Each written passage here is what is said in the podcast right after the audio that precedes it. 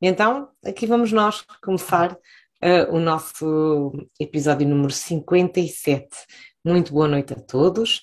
Um, eu chamo a Vanessa Viléu, sou educadora de infância, sou cofundadora da Child Diary e uh, já contamos com 57 episódios das, do podcast Conversas Pedagógicas, onde, para quem estiver aqui hoje pela primeira vez, uh, fica a saber que é um espaço onde semanalmente, ou numa tentativa sempre semanal, conversar com profissionais e especialistas nas mais variadas vertentes uh, da educação da infância. Para quem está aqui connosco hoje pela primeira vez, apenas algumas notas uh, importantes sobre o nosso podcast. Está completamente à vontade para colocar questões no, nos comentários ou partilhar experiências ou opiniões. Eu irei sempre moderar aquilo que vai sendo dito com, um, com neste caso hoje, com a minha convidada, com a Joana Freitas Luís.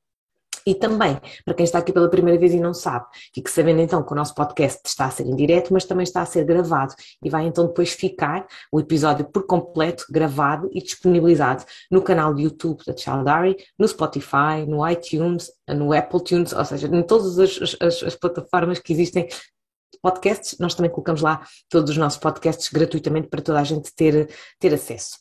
E então, um, quem, quem é que promove estes podcasts? É a Shaldar, portanto, quem está aqui pela primeira vez já ouviu falar, mas não sabe muito bem o que é. É uma ferramenta que eu desenvolvi um, com o João, que é engenheiro informático, uh, quando estava em contexto de sala, cuja missão é, está a ser e está a ser cumprida, apoiar os profissionais em contexto de sala eh, por um lado na documentação pedagógica e por outro na comunicação com as famílias, cumprindo todo o RGPD. Somos um grande apoio às instituições que conseguem ver centralizada toda a comunicação num só sítio e toda a agilização e cumprimento de exigências das tutelas num só sítio, numa plataforma então eh, digital. Então, vamos lá aqui ao que interessa hoje, não é? Hoje estamos aqui com a Joana Freitas Luís, ela já se vai apresentar e falar um bocadinho sobre ela. Eu só vos queria dizer que Uh, eu, eu, eu, estou mesmo muito contente por estar aqui hoje pela Joana, uh, principalmente porque a Joana tem uma agenda muito cheia e não é fácil estar aqui uh, com a Joana. A Joana está a fazer um esforço para conseguir estar aqui comigo hoje, para estar aqui convosco hoje, esta noite, e de facto acho que as coisas vão acontecendo por algum motivo, porque um, há umas semanas que ando aqui com a Joana, depois eu não podia porque tive os meus, os meus, algumas questões pessoais e depois a Joana também as questões profissionais. E as coisas foram-se adiando e assim, calhou mesmo bem virmos falar hoje, um dia depois da celebração do Dia Mundial uh, uh, da Criança, quando a Joana é uma, um, uma, uma, uma, lutadora, uma advocate, como se costuma dizer em inglês, pelo, pelo, pela operacionalização dos, dos direitos da criança e por isso é, é educadora de infância, um, é empreendedora, é, é fundadora da Associação Vozes da Infância e, portanto, hoje estamos aqui para assinalar o Dia Mundial da Criança naquilo que realmente este dia diz mesmo respeito, que é a, celebração uh, da assinatura do, do, dos, dos, dos, direitos uh, da criança uh, por vários Estados-membros. Joana, obrigada por estares aqui hoje. Obrigada eu. Então vamos... Oh, Joana, então vamos começar. Quem és tu? O que é que tu fazes? E mais ou menos como é que chegaste aqui? Muito bem, então boa noite a todos e a todas que nos estão a ver hoje. Uh, agradecer mais uma vez a Shine Diary essa oportunidade, ainda mais uh, me sinto lisonjeada por estarmos aqui a discutir uh, acerca dos direitos da criança, que é um assunto que tanto me diz, tanto a mim e, e a muitas das, das, pessoas, das colegas, dos colegas que aqui estão hoje a partilhar connosco este momento. Portanto, eu sou a Joana, sou uma aveirense, moro junto à praia, portanto na Praia da Barra, para quem conhece, Gosto sempre de me apresentar desta forma. E sou educadora de infância, portanto, eu sempre me apresento como educadora de infância. É verdade que faço muitas outras coisas na área da, da formação, também professora eh, ao nível do ensino superior, atualmente na Escola de Educação Comunicação de Leiria, mas de facto a minha grande paixão é ser educadora de infância e uh, lutar por aquilo que são os direitos das crianças e das famílias. Uh, e, e, portanto, é uma das formas como eu sempre me apresento, é desta forma, portanto, enquanto educadora de infância. Oh, Joana, tu sempre quiseste ser educadora uh, e, e, e aproveito e junto a pergunta, quiseste sê-lo porque querias lutar pelo cumprimento dos direitos da criança? Como é que, como é que isto surgiu? Ou, ou os direitos da criança surgiram já depois de seres educadora e, e a tua sensibilização para isto? Não, de facto, eu desde, desde pequena que sempre lidei com muitas pessoas na área da educação. Tenho uma tia que é educadora de infância, uma mãe que é auxiliar, e portanto desde pequena que me gostava de escutar as conversas que eram feitas eh, nos contextos da instituição e portanto eu penso que foi um pouco isto que me levou a estar atenta àquilo que eram os direitos uh, da criança e também das famílias, porque via muitas vezes, uh, uh, neste caso, adultos, familiares, a cuidarem entre aspas, das famílias. Isso foi um marco sempre para mim. Um, por outro lado, uh, eu sempre tive muita atenção a crianças e, e a jovens que eu via que de alguma forma teriam algum tipo de necessidade mais específica e sempre fui mais sensível a isso. E portanto isso despertou desde muito cedo o interesse para, uh, e a curiosidade para saber de facto uh, o que é que se passava com aquela pessoa e porque é que aquela pessoa se sentia desta maneira e não de outra, e muito esta preocupação de ajudar os outros. Pronto, isto é algo que já me caracteriza muito e que me acompanha ao longo do tempo.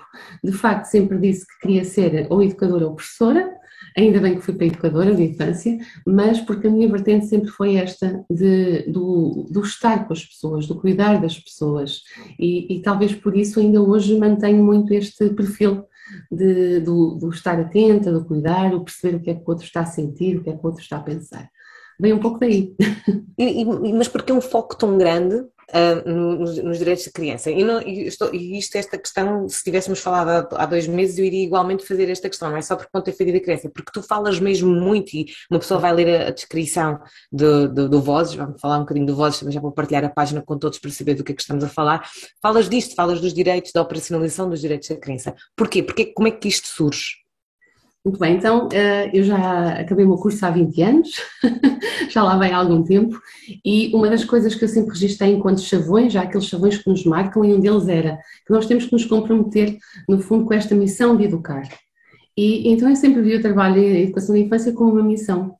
À medida que eu fui entrando na profissão, eu fui-me questionando acerca daquilo que eram as necessidades, que eram os interesses das crianças, e eu percebi que, de facto, aquilo que para mim era um sonho inicial se tornava ao mesmo tempo um desafio.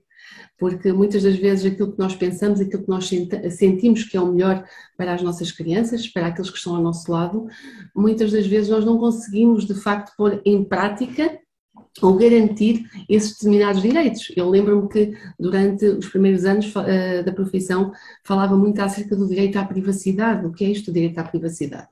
E quando eu falava nisto, as pessoas ficavam a olhar para mim. Eu lembro-me que, inclusive, no ano de estágio, eu e minha colega construímos uma casa dentro da sala, ainda hoje me lembro que era a casa só para mim, porque era um lugar onde as crianças se refugiavam e onde se guardavam e contavam os seus segredos. Então, uh, vê, desde esta altura, que uh, eu já pensava nestas questões do que é que é, do que é que são os direitos e como é que nós os podemos garantir.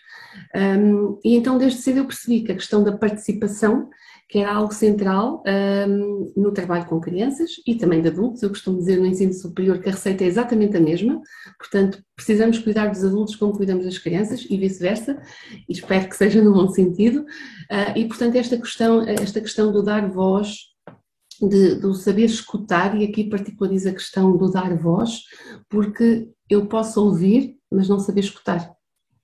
E muitas vezes nós ouvimos, mas se não estivermos predispostos para ouvir mesmo essa escuta, nós não estamos a recolher a voz. Então, uh, isto é, é, algo que nos coloca um grande desafio e também uma grande dor de barriga. Não sei como é que é convosco, mas a mim coloca-me, porque é de facto, um, quando nós agarramos uma profissão como esta, em que outros dependem de nós, e em que nós assumimos um compromisso pessoal e profissional de dar algo ao outro e que vai deixar marcas no outro, então isto cria-nos um desafio bastante grande e um sentido de responsabilidade não só pessoal, mas coletivo, que é o que é que eu estou a fazer para estas crianças, o que é que eu estou a fazer para estas famílias. Então a associação surgiu muito também fruto destas experiências que eu fui tendo enquanto educadora também no meu contacto com projetos uh, piloto nos quais eu participei e das minhas reflexões pessoais uh, e durante o doutoramento que fiz uh, no âmbito das questões da participação. Portanto, para mim a questão da participação sempre foi central e foi um dos aspectos que me fez, inclusive, parar enquanto educadora da infância e seguir um caminho na área da investigação sempre ligado ao terreno. Portanto, a, questão de, do ser educador de infância sempre me acompanhou, estando eu no terreno ou não eh, estando eu no terreno. Eu, por causa eu, disto. Joana, desculpa interromper-te, eu acabei de partilhar a, a página da Associação Vozes yeah. Infância, então queres explicar um bocadinho do que é que se trata esta associação?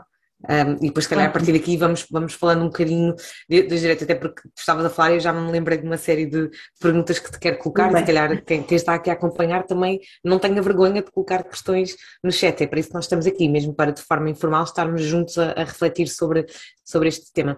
E hum, há aqui uma pergunta que eu até já não, não, quero, não me quero esquecer, mas para fazer a ponte já para a associação, e porque também já pus aqui o link para as pessoas poderem espreitar, o, o, que é que tu fazes com esta associação e, e, e, o que é que ainda não fazes, mas queres fazer, não é? Porque, porque é que a criaste mesmo? Ok. Então, uh, em primeiro lugar, dizer que quando pensamos numa associação, pensamos em algo coletivo, pensamos em algo, um trabalho em rede e que conta com todos aqueles que uh, assumem ou que, uh, que assumem seguir uma determinada missão. E de, e de, facto, nós, enquanto associação, eu, enquanto associação, um dos objetivos que eu tinha era o criar redes, o juntar pessoas, o pensar projetos, o pensar iniciativas que tenham sempre como objetivo sensibilizar para os direitos da criança, designadamente o direito a brincar desde o nascimento, porque para mim o direito a brincar já é algo natural e apesar de ser desafiante, mas desde o nascimento eu acho que nós temos que refletir muito bem o que é isto, o brincar desde o nascimento. E de facto a associação surgiu enquanto uma forma de, de nós um, formalmente eh, podermos termos um, vínculo para poder fazer desenvolver algumas iniciativas e realizarmos algumas uh, propostas. O que é que eu queria aqui particularizar? Por que é que surgiu a associação? A associação surgiu porque, entretanto, tornei-me mãe, estava numa determinada altura desempregada e comecei, trabalhei durante muitos anos sempre longe de casa, portanto fazia muitas viagens e comecei a sentir um grande, uma grande vontade de fazer algo pela minha comunidade local e por isso é que o projeto da Associação Vozes da Infância tem tanto de um caráter comunitário, cultural e artístico, como eu já poderia falar um pouco mais à frente. Então, uh, o objetivo da Associação Vozes da Infância era uh, podermos desenvolver um conjunto de iniciativas que deem voz às infâncias. E nós dizemos vozes das infâncias porque, de facto, as nossas crianças podem comunicar de diferentes formas. E inspirando-nos aqui um bocadinho na abordagem régio, podemos Mas falar nesta linguagem, não é? E nós não queremos roubar nenhuma linguagem e, portanto, é que nós uh, tanto falamos nesta questão da, das 100 linguagens e das 100 escutas, se assim podemos dizer, não é? Porque se há linguagens também tem que haver escutas. Um, e de facto a Associação Vozes de Infância então surgiu neste período em que eu tive Ana Pedro, atualmente tem tem cinco anos, eu comecei a pensar eh, como é que eu podia desenvolver algumas iniciativas aqui na zona de Aveiro. Iniciei uh, numa fase, numa primeira fase com uh, o Brinca Comigo, que é um playgroup de praia, que era uma forma de, de nós reunirmos famílias da zona que, uh, que tinham os seus filhos em casa e que se sentiam de alguma forma mais sozinhos e, portanto, nós começámos a desenvolver algumas iniciativas da praia que tinham, na praia que tinham simplesmente como objetivo este, o brincar e o conversar. É? E um bocadinho aquilo que falamos hoje e que é tão importante atualmente, que é a quebra do isolamento das famílias, das mães, dos pais, daqueles que estão com os seus filhos. Não podemos esquecer esta questão do bem-estar e por isso é que eu falo tanto na questão da família.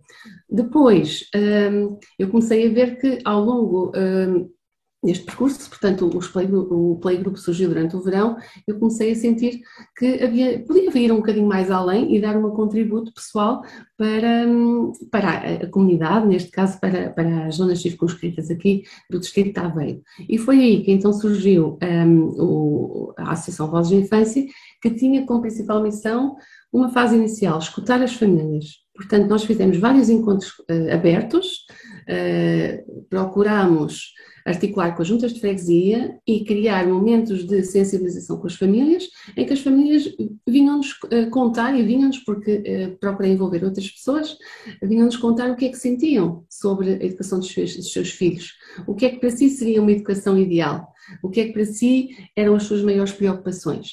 E, e esse diálogo com as famílias de diferentes zonas aqui da Aveiro, estamos a falar de cerca de 50 famílias, permitiu-me Uh, refletir que de facto esta questão dos direitos da criança precisavam de ser, precisava de ser muito bem refletida. Outro aspecto que eu me apercebi e não posso deixar de falar, até porque sou educadora de infância, é que nós temos um conjunto de famílias angustiadas e cada vez mais se isolam, porque não se identificam com o sistema onde nós estamos atualmente. E, portanto, isto também me fez pensar, então, mas se nós andamos a lutar por uma escola pública, andamos a lutar por qualidade nas creches, nos jardins de infância, como é que depois temos famílias que não se identificam com o sistema. Isto fez-me pensar e fez-me pensar a minha própria um, a minha própria postura enquanto educadora, até que ponto é que eu estava a dar resposta não só às crianças, mas também às famílias. Posto isto, desta discussão e deste diálogo estabelecido com as famílias, aquilo que surgiu foi o criar um, o conceito de uma brincoteca, uh, espaço de jogo, foi assim que, foi chamada, que no fundo uh, uh, o mais próximo que eu poderia dizer, porque não conheço nenhum local aqui que faça algo assim dentro desta linha, era no fundo criar espaços de brincar, o semelhante àquilo que nós dizemos as ludotecas, que existiam durante bastante tempo, mas que eram para crianças mais velhas, mas podê-las pensar para as famílias e para crianças pequenas até aos 6 anos e uh, atualmente até aos 10. Portanto, a ideia foi o pensar um conceito que sensibilizasse de facto para um, a importância do brincar. O brincar crianças entre si, uh, o brincar crianças com as famílias, com as suas respectivas famílias, e o brincar na comunidade local. Não é? Porque cada comunidade, cada território tem de facto uh, especificidades muito grandes. Não é? Eu estou a pensar. Mas, mas, a... Sim. Não, não, continua, continua. Como, tá, isto parecia que estava a parar e eu já estava, eu, tenho, eu ah. estou a borbulhar em perguntas para te fazer, que talvez interessada no que estás a dizer. Conseguimos, sim, sim, muito bem. Houve só ali uma paragem, mas eu acho que hum, eu espero que não seja do meu. Eu acho que da outra, vez, da última vez estive aqui neste, neste, neste espaço, tive problemas de internet. Mas continua o que estavas a dizer, porque eu estou a anotar as perguntas todas que se quer fazer. Portanto, o, o que eu estava a dizer é que uh, um, estes espaços de jogo, o, o, próprio conceito de espaço tem que ser atualmente refletido. E eu pensei, o espaço de brincar não pode ser o espaço dentro de quatro paredes Seja uma creche, um jardim de infância, seja um outro local qualquer, seja um playgroup, seja a casa da mãe ou do pai. Não pode ser quatro paredes. Porque nós, quando queremos estar em espaços de lazer, também não estamos no mesmo espaço. Nós procuramos outros espaços. Então, por que é que nós restringimos muitas vezes as crianças a um espaço ou a dois espaços? Então, isto foi uma das reflexões que eu fiz. O pensar espaços de jogo em que nós estamos a falar espaços que, para brincar com o outro e espaços na comunidade. E eu estava a dizer, uh, Vanessa, que o espaço. Mas, mas vocês têm espaço físico, mas vocês têm espaços físicos, Joana? A, a, associação tem um espaço físico também? A, a, associação tem, no fundo, uma sede, mas o que uhum. procura privilegiar são os espaços da comunidade e o espaço ao ar livre. Portanto, o que, o que, se procura, no fundo, fazer são um conjunto de iniciativas em que uh, crianças e famílias possam participar mas que, uh, que tenham esta especificidade um, ehm, dos aspectos culturais e, e, dos serviços já existentes na comunidade. Aliás, muito na linha daquilo que os playgroups já nos dizem no, noutros países, que há mais de 20 uhum. anos são feitos, que é um, ehm, o pensar em contextos, sejam eles quais forem, culturais, artísticos, educativos, socioeducativos, sejam o que for, uhum. nas comunidades um, pensar na qualidade destes serviços, não, nós não podemos continuar a achar que no século XXI pensar essa qualidade é o que queremos fazer tudo sozinhos. Não, nós temos que fazer com os outros e para os outros. E, Joana, as atividades que acontecem, são, são, és tu que dinamizas ou as próprias famílias é que trazem ideias, dinamizam e, e isso é, é orgânico ou, ou, ou, é mais um, piramidal do ponto de vista da estrutura da organização de atividades? Nós estamos numa fase inicial, não é? portanto, aquilo que acontece atualmente é que falamos de um misto, falamos de crianças que, cujas famílias participam, ainda agora me estava a lembrar de um projeto de uma mãe que é música e que uh, no outro dia nos presenteou com o, o, o, tocar do violino e, portanto, o que nós proporcionamos foi uma experiência musical às crianças um, ehm, que participam e que, uh, e, e que uh, no fundo, se inscrevem nas nossas atividades com alguma mas, Desculpa interromper-te, só para eu aqui perceber. Tu tens uma calendarização e depois as famílias que estão inscritas na tua associação inscrevem-se nas atividades de acordo com a sua disponibilidade, é isso? Isso mesmo, as famílias okay. e crianças mais velhas, portanto temos crianças pequenininhas a participar juntamente com os seus familiares, os seus uhum. cuidadores, uhum. e crianças mais velhas que poderão, uh, uh, uh, no fundo, participar já de forma mais autónoma. Uhum. Sendo que o grande objetivo é sempre o poder proporcionar momentos do brincar e entendamos este brincar como o quê? Dar espaço para a atividade natural da criança, é? dar espaço para que a componente lúdica esteja presente, dar espaço para que as, as múltiplas linguagens da criança possam ser evidentes e estaríamos aqui a noite a falar só nisto. É nesta ótica. Obviamente nós quisemos ir um bocadinho mais longe e para além destes espaços de jogo, um, que nós estamos a falar e que vamos proporcionando, uh, e já, já vou, vou, falar um bocadinho mais à frente sobre isso, Vanessa, também dizer-vos o seguinte, que Porquê é que nós não, a ideia não é circunscrevermos a um local? Primeiro porque essa visão do local já existe. Para isso teríamos as creches, jardins de infância, os ATEs, por aí fora. Estamos a pensar num conceito diferente. Em segundo, porque o que nós queremos é que as crianças possam conhecer e usufruir o máximo possível daquilo que as rodeia. Pensando um bocadinho na questão de pertença e participação. Então estamos hoje a falar aqui sobre a operacionalização dos direitos da criança. Faz sentido, então, pensar, eu tenho que sentir-me pertença a um lugar ou a diferentes lugares e tenho que sentir que aquele lugar, se é meu, eu também vou sentir vontade de participar nele. Não sei se eu estou a ser clara. Então, o que é que eu quero dizer com isto? Eh, nós privilegiamos na associação o contacto direto com a natureza, portanto, a ida ao parque, a ida aos jardins, um, ehm, o conhecer, no fundo, um, ehm, as florestas que possam existir aqui, que para nós às vezes são só quatro galhos, mas para as crianças, se nós as escutarmos e voltamos às vozes, nos vão dizer que é uma mini floresta. Porquê? Porque se as árvores têm o tamanho delas, para elas não deixa de ser uma mini floresta. E, portanto, há também esta atribuição de significados que nós valorizamos do ponto de vista do brincar. E depois temos a questão cultural e artística, que eu acho que é, é um, um, aspecto aqui diferenciador e que para mim me diz muito, que é nós contarmos com os recursos que existem nas nossas comunidades locais. Os de Lisboa não são os de Aveiro, os de Aveiro não são de Ilha, os de Ilha não são os do Porto, mas não faz sentido, século XXI, as nossas crianças, as nossas famílias não conhecerem os serviços que estão à sua disposição gratuitamente. Então, uma das coisas que nós procuramos fazer com as crianças, com as famílias, e falamos durante a semana, assim como também ao fim de semana, é dar a conhecer os serviços que existem, as iniciativas que já são uh, desenvolvidas gratuitamente nas comunidades locais e acompanhar as próprias famílias nesses processos. Porque numa fase inicial, muitas vezes as famílias precisam deste acompanhamento, deste incentivo, de perceber o quanto é importante ir a um teatro, o quanto é importante ir a uma galeria de arte. Ah, mas a galeria de arte não é para as crianças, mas porquê é que não é para a criança? Então isto tem que ser desconstruído. E muitas vezes nós, os brinquedistas, que são as pessoas que colaboram na associação de forma voluntária. Como é que lhes chamas? Brinquedistas. Que giro. Ainda não consegui um nome mais, um nome mais pomposo, mas alguém. Eu adoro esse nome, porque queres outro? Esse é espetacular. Brinquedistas tem a ver um bocadinho aqueles que param no fundo para brincar. Os nossos pais, as nossas mães que participam nas nossas iniciativas, também são brinquedistas são, só dar fazer aqui um parênteses, são sócios, são pessoas que se associam à associação e que uh, também uh, a veem, veem no fundo este trabalho como uma causa, uma causa uh, pessoal, coletiva e social. No sentido de, é, é, é, estás a tentar reunir a vila que é necessária para criar uma criança, não é? Como o provérbio diz, it, takes a village to raise a, a, a child. Um, tu achas que também com, com, com a associação que estás a trazer a criança à cidade, mas também estás a fazer com que a criança, com a cidade, a longo prazo talvez, que a cidade se adeque à criança? Sim, de, depois isto é um mundo, não é? Porque eu quando iniciei este projeto uh, pensei essencialmente em ele ficar para estas iniciativas, mas depois as próprias famílias começam uh, a pedir-nos mais e a dizer como é que podemos fazer mais. E os serviços que estão à nossa volta, que efetivamente acreditam e que têm esta sensibilidade, relativamente aos direitos da criança, começam a pensar, olha bem, o que é que nós podemos fazer, de que forma é que nós nos podemos associar? Lembrei-me agora, há pouco tempo falei com uma colega, que é aqui da, da Associação da Casa da Bicicleta, e uh, em discussão sobre, uh, sobre o que é que é isto de direito à mobilidade, eu parei e pensei, de facto, há tanto para fazer.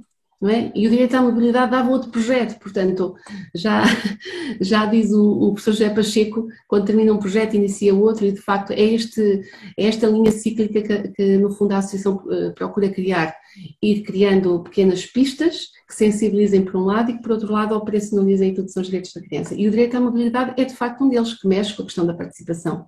As crianças poderem dar a sua opinião sobre a sua própria cidade.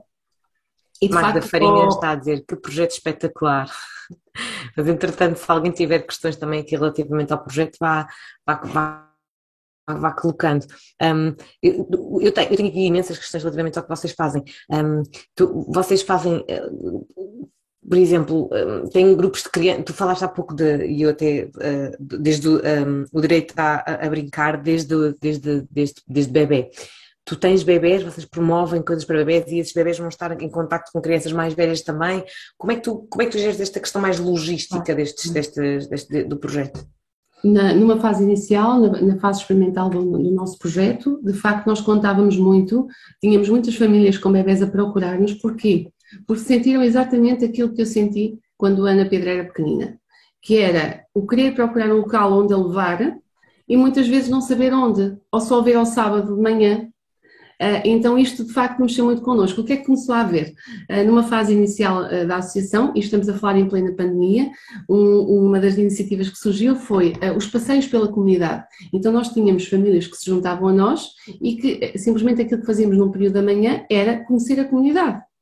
E nós descobrimos que famílias não conheciam às vezes certas ruas da própria comunidade onde estavam e descobrimos que havia ruas com arte, descobrimos que uma rua tinha um nome muito específico, havia ruas com muitas chaminés e depois isto alimentava o próprio conhecimento cultural da, e artístico das próprias comunidades locais, não é? Isto por um lado foi, foi muito bom porque servia por um lado para nós conversarmos com as famílias e por outro lado para também estas famílias acabarem por sair de casa e criar este primeiro. Uh, quebrar corte. o isolamento, não é? Isso mesmo, quebrar o isolamento e também às vezes aqueles receios, não podemos esquecer que tivemos quase dois anos dentro de uma casa, não é? E de repente há medos disto e daquilo e agora vem o Covid e agora vai... Não, isto foi uma forma de nós usarmos, usufruirmos essencialmente do exterior um, e podemos ver o exterior, a nossa comunidade, como um espaço que também deve ser nosso, onde se pode brincar. E eu posso vos dizer que há zonas um, aqui de Aveiro onde raramente se vê crianças durante o dia. E pensar isto em plena pandemia, crianças que podem estar na rua com os seus pais, as mais pequenas, de uma forma mais autónoma, outras connosco, com os brinquedistas, de facto foi uma experiência única. Também dizer-te, um, Vanessa, porque é importante clarificar isto, eu acho que é muito importante. Como qualquer projeto, um, os projetos têm fases, e portanto nós temos uma fase inicial do projeto, uh, em que tentamos perceber como é que podíamos fazer, porque as questões até mesmo do ponto de vista organizacional têm que ser muito bem pensadas com crianças, com bebés, e depois atualmente uh, com a experiência e com as lições de vida iniciais que, uh, que retiramos e que fomos recebendo, então organizámos a associação com um conjunto de serviços, de programas da própria brincoteca, que cada família se pode inscrever, ou pode inscrever os seus filhos, de acordo com aquilo que são as suas expectativas, por um lado, e também as suas próprias necessidades. Estou-me a lembrar que uh, temos famílias que, por exemplo, querem muito que as suas crianças venham socializar-se e o objetivo é imersão na natureza. Então existe um programa da Brincoteca que se chama precisamente isso, Experiências Educativas na Natureza. Não Mas isso acontece, isso acontece durante o dia, não é? Portanto, isso é, isso é com crianças que não estão a fermentar nem creche nem jardim de infância, sim, não, certo? Sim, sim, sim. São, acontece, não é durante todos os dias, é durante alguns dias. Portanto, nós temos é, diferentes serviços e de acordo com os serviços que existem, os pais inscrevem as crianças. Uns são à tarde, temos workshops, temos ateliês, temos oficinas e temos esses programas da brincoteca. Tu achas que, que há, está a crescer o número de, de, famílias que opta por eh, ficar em casa com os filhos porque não se revê nas ofertas um, em creche e em pré-escolar? Uh, eu não tinha noção, mas de facto sim, e, e, e, há inclusive alguns dados que foram recolhidos durante estas sessões informativas que, informativas, que vão ser agora entretanto analisadas, uh, mas uma coisa que já deu para nós percebermos claramente é que uh, há dois motivos para algumas famílias não inscreverem os seus filhos nas creches e jardins de infância.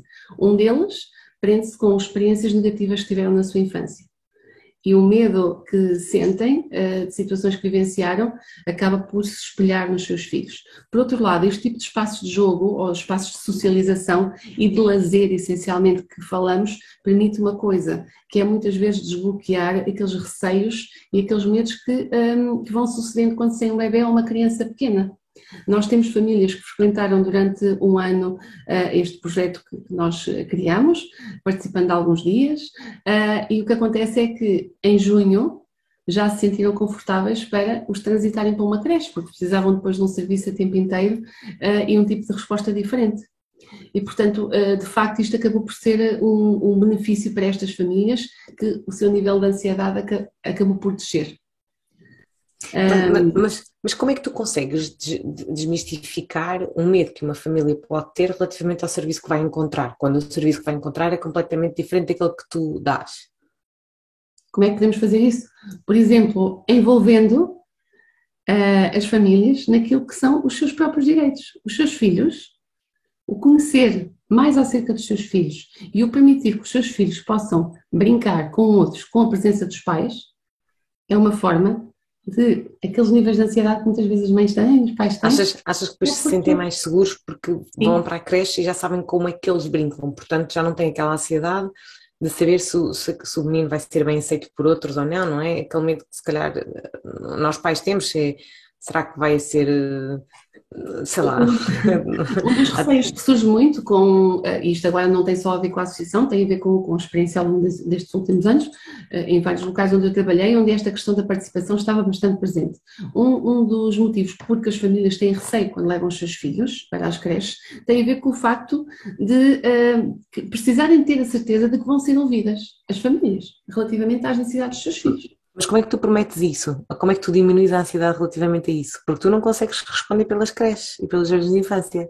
Precisamente, mas muitas vezes quando nós informamos e dizemos às famílias o que é que é um bebê sentir bem-estar, ou uma criança sentir bem-estar, ou quando explicamos qual é que é o objetivo de uma creche, um jardim de infância, ou quando explicamos qual é a importância do brincar e da socialização destas crianças, estas famílias começam a perceber, ok, afinal está na altura de deixar a minha criança voar. E às vezes é o clique. Às vezes há famílias que chegam ao pé de nós e perguntam assim: vocês aqui, um, a, a minha criança tem 4 anos, por exemplo, vocês aqui uh, só pode vir sozinha, porque há muito aquela ideia de que a criança, quando vai ao serviço, é tipo feijão verde, fica lá, não é? Lembra agora do feijão verde. E sim, o pai sim, e a mãe vai dar. Festas, não é? Não é? Mas nós já temos muitas famílias que, inclusivamente, um, do ponto de vista do seu trabalho pessoal, optam por serviços, por trabalhos mais independentes, por recibos verdes, por empresas a título pessoal, para quê? Para poderem dar, prestarem durante os primeiros anos de vida, um, um, uma, estarem mais presentes junto às suas crianças. E depois o que é que acontece? Muitas das vezes, quando chegam a alguns contextos, esbarram na expectativa que tinham. Porquê? Porque gostavam de fazer a adaptação do seu bebê, da sua criança na creche, porque querem ir, às vezes até um evento, por exemplo, olha, uma coisa tão simples como querem ir levar o seu filho a uma experiência musical, mas já tem 4 anos ou tem 5, aí se calhar não é melhor o pai esperar, vem a criança sozinha. Mas porquê? E isto cria ansiedades nas famílias. Cria de facto, quando nós dizemos a uma família, não, a família é bem-vinda, pode entrar, mas eu posso entrar. Temos um espaço, como, como te disse, um espaço, uh, espaço de jogo, que é um, um, espaço físico atualmente, que tem várias salas com diferentes ambientes para a experimentação, para as loose parts, para um, artes, para escuta, sei lá, para, para aquilo que nós quisermos. Uma das primeiras coisas que tu disseste quando nós começámos aqui a conversar foi o direito à privacidade. Depois, como é que tu consegues trabalhar essa, essa, essas famílias de modo a que elas percebam que a criança também precisa de lá estar sem elas? Ou tu não achas que ela precisa de lá estar sem elas? É uma pergunta. no nosso contexto, estamos a falar de contextos diferentes, não é? No nosso contexto, eh, é como eu digo, nós não podemos, estamos a falar de um contexto essencialmente lúdico e voltado para a cultura, para a comunidade e para as artes e, portanto, tem um, um caráter diferente das creches de infância, portanto, não podemos comparar. Agora, o que eu posso dizer é que, de facto, as famílias, quando estão preparadas, e eu ouvi algumas colegas brasileiras também a falarem nesta perspectiva, uma criança quando está com a mãe, quando está com o pai, e o familiar que está com a criança de facto, acalma, e quando eu digo acalma é confia, e esta confiança demora, esta confiança pode demorar, então o bebê ou a criança que está vai sentir hum, facilidade em dar um passo, e o passo é largar a mãe e, por exemplo, brincar com o objeto sozinho. Ou olhar para a mãe e a mãe faz só assim, e não precisa dizer nada, e a criança vai. Muitas vezes nós brinquedistas, quando isto acontece, dizemos Está a ver? Foi sozinho. E desconstruímos aquele momento. Porque há pais que às vezes nos dizem: Ai, ele não chorou. Porquê? E nós precisamos desconstruir isto com as famílias. Porquê que meu filho não chorou? Será que ele já não gosta de mim? Às vezes acontece isto. Às vezes nós falamos com famílias que pensam isto. Então, o meu filho esteve sempre comigo três anos.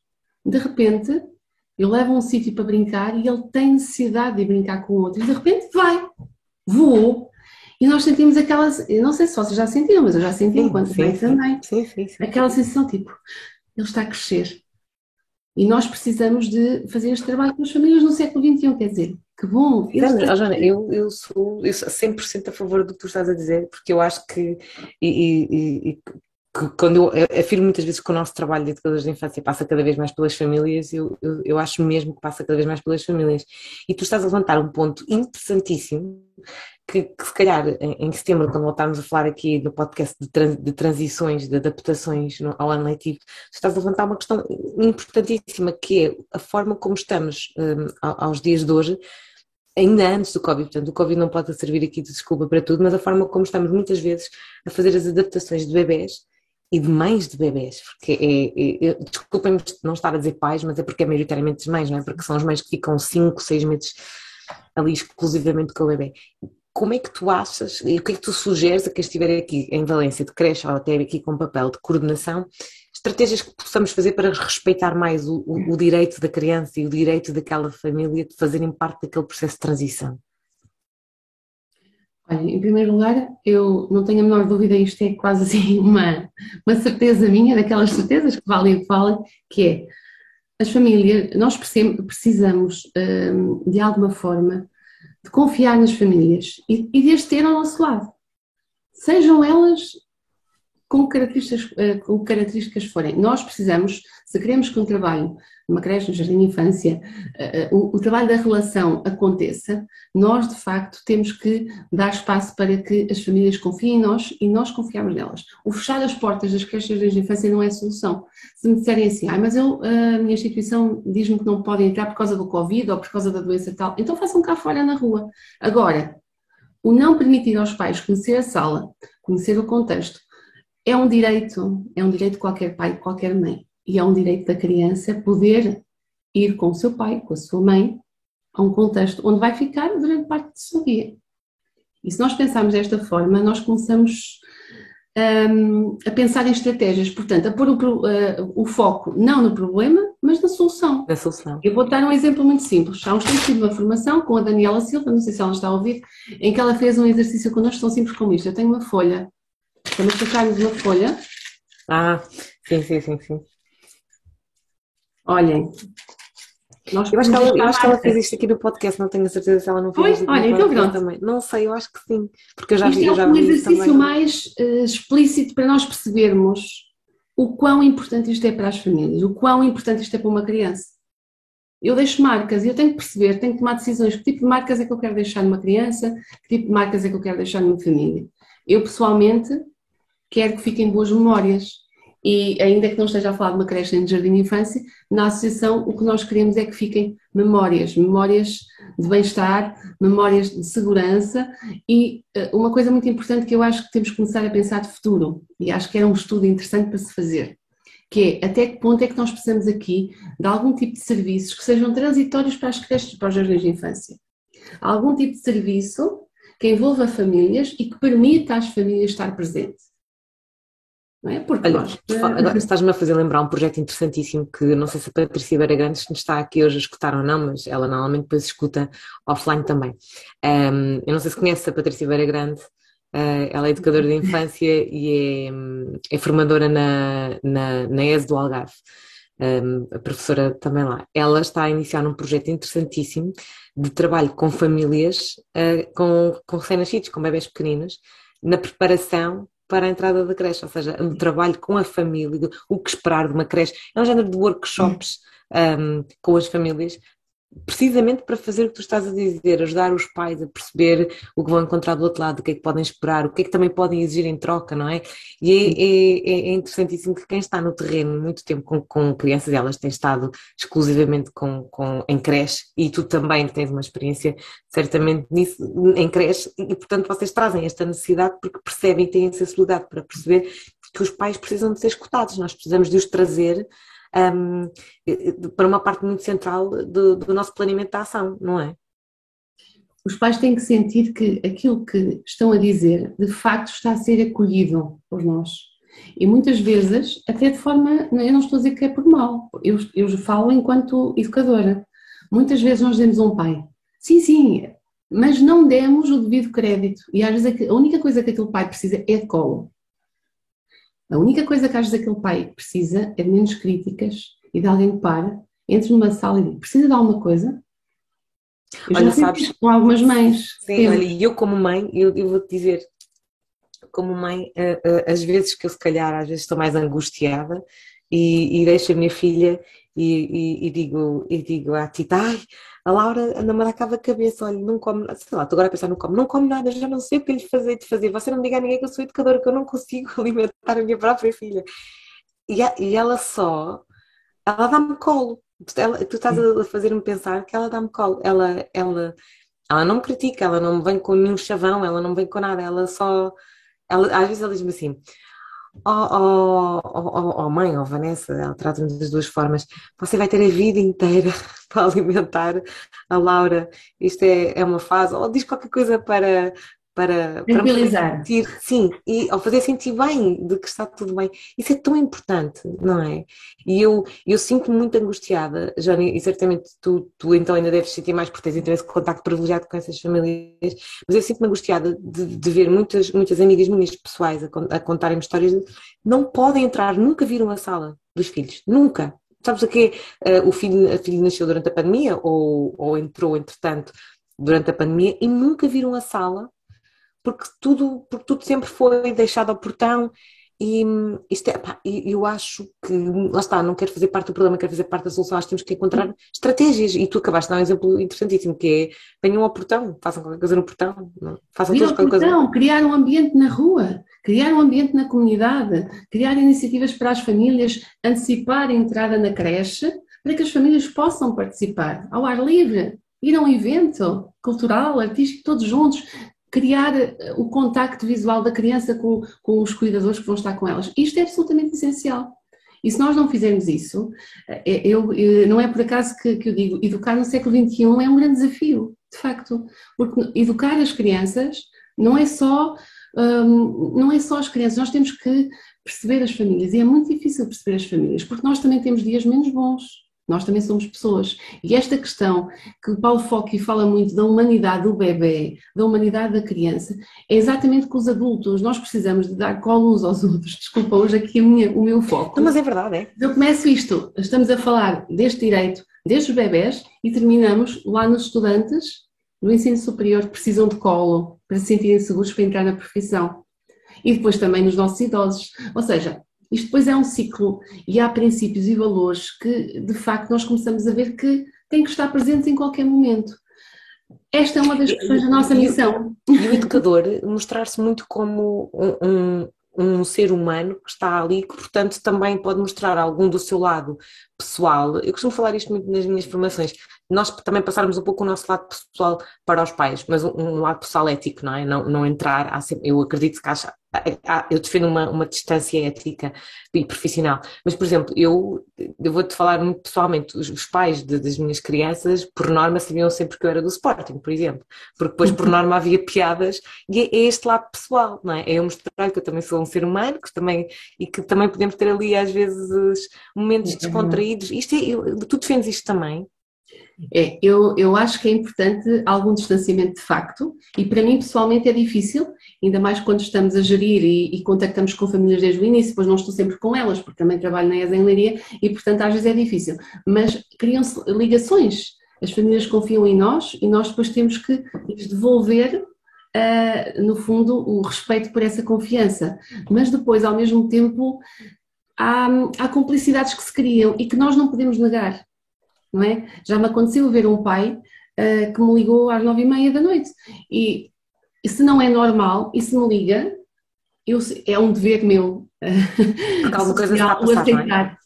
É, é, porquê? Porque se não estou habituada a que isso aconteça e de repente acontece é porque aquele pai de facto está a pedir um pedido de ajuda e nós acho que se o fazemos numa outra circunstância qualquer, porque é que não podemos fazer só porque é no âmbito da nossa profissão? Agora, de facto eu concordo contigo, é necessário aqui uh, um equilíbrio grande, por um lado de andar a par, portanto, avançar a par, não é? Uh, sabendo as famílias que nós estamos lá e que podemos apoiá-las, mas depois haver algum distanciamento no sentido em nós termos também a nossa pessoalidade. Isto é difícil, é difícil, uh, ainda mais quando se começa uma associação ou quando se começa um determinado serviço, é difícil, porque nós não conseguimos largar. Agora, da mesma maneira. E tu estás a fazer, é, é disruptive, não é? O que tu estás a fazer é algo tão novo que também para as pessoas confiarem em, em, ti, em algo tão novo, ainda não é nada adquirido, tu tens que dar muito mais de ti, do teu lado pessoal e profissional tens que demonstrar muito mais para, para conquistar essa confiança, não é? Porque se já é difícil numa creche, num, num contexto de pré, mas que mais ou menos já são dados adquiridos, as pessoas sabem o que esperar, naquilo que tu estás a construir, não, porque é mesmo novo, não é? Claro, é, e, e, também são situações diferentes, porque uma creche tem um caráter que pode ser familiar, mas ao mesmo tempo institucional, não é? Falamos um, de mais crianças, mais famílias. Uh, nos projetos de associação nós falamos em algo muito comunitário, algo muito central, aliás, é quase um projeto que pode nascer noutros locais e depois ter uma especificidade muito própria. E, e isto permite um acompanhamento das próprias famílias também de, um, de uma outra lógica, por exemplo, a mim não, não, não vejo qualquer problema em agendarmos uma ida ao museu um domingo. E eu pego e nesse dia até levo a minha filha, porque também tenho uma filha eh, de idades semelhantes e, portanto, acaba por ser um momento em que nós damos um bocadinho de nós, mas depois também recebemos muito. Pronto, é, é este equilíbrio. Mas Umas festas de final de ano, não é? Tantas vezes, nós estamos agora quase muitos profissionais a organizar as festas de final de ano, as galas de finalistas, e por que não fazer à noite, ou fazer ao sábado, não é? Porque, para podermos acomodar as, as, as, as famílias. É, é, é, eu, por acaso, agora falaste aqui um bocadinho, falaste, nos, falaste no número de, número de crianças, e isto agora, eu hoje estive a, a, a, trocar uns comentários com, com o Nuno, com o educador Nuno Gonçalves, e ele levantou a questão dos rácios, e, e tu achas, na tua opinião, os rácios são um dos grandes problemas para não ser tão fácil operacionalizar os direitos da criança nas creches e nos pré-escolares?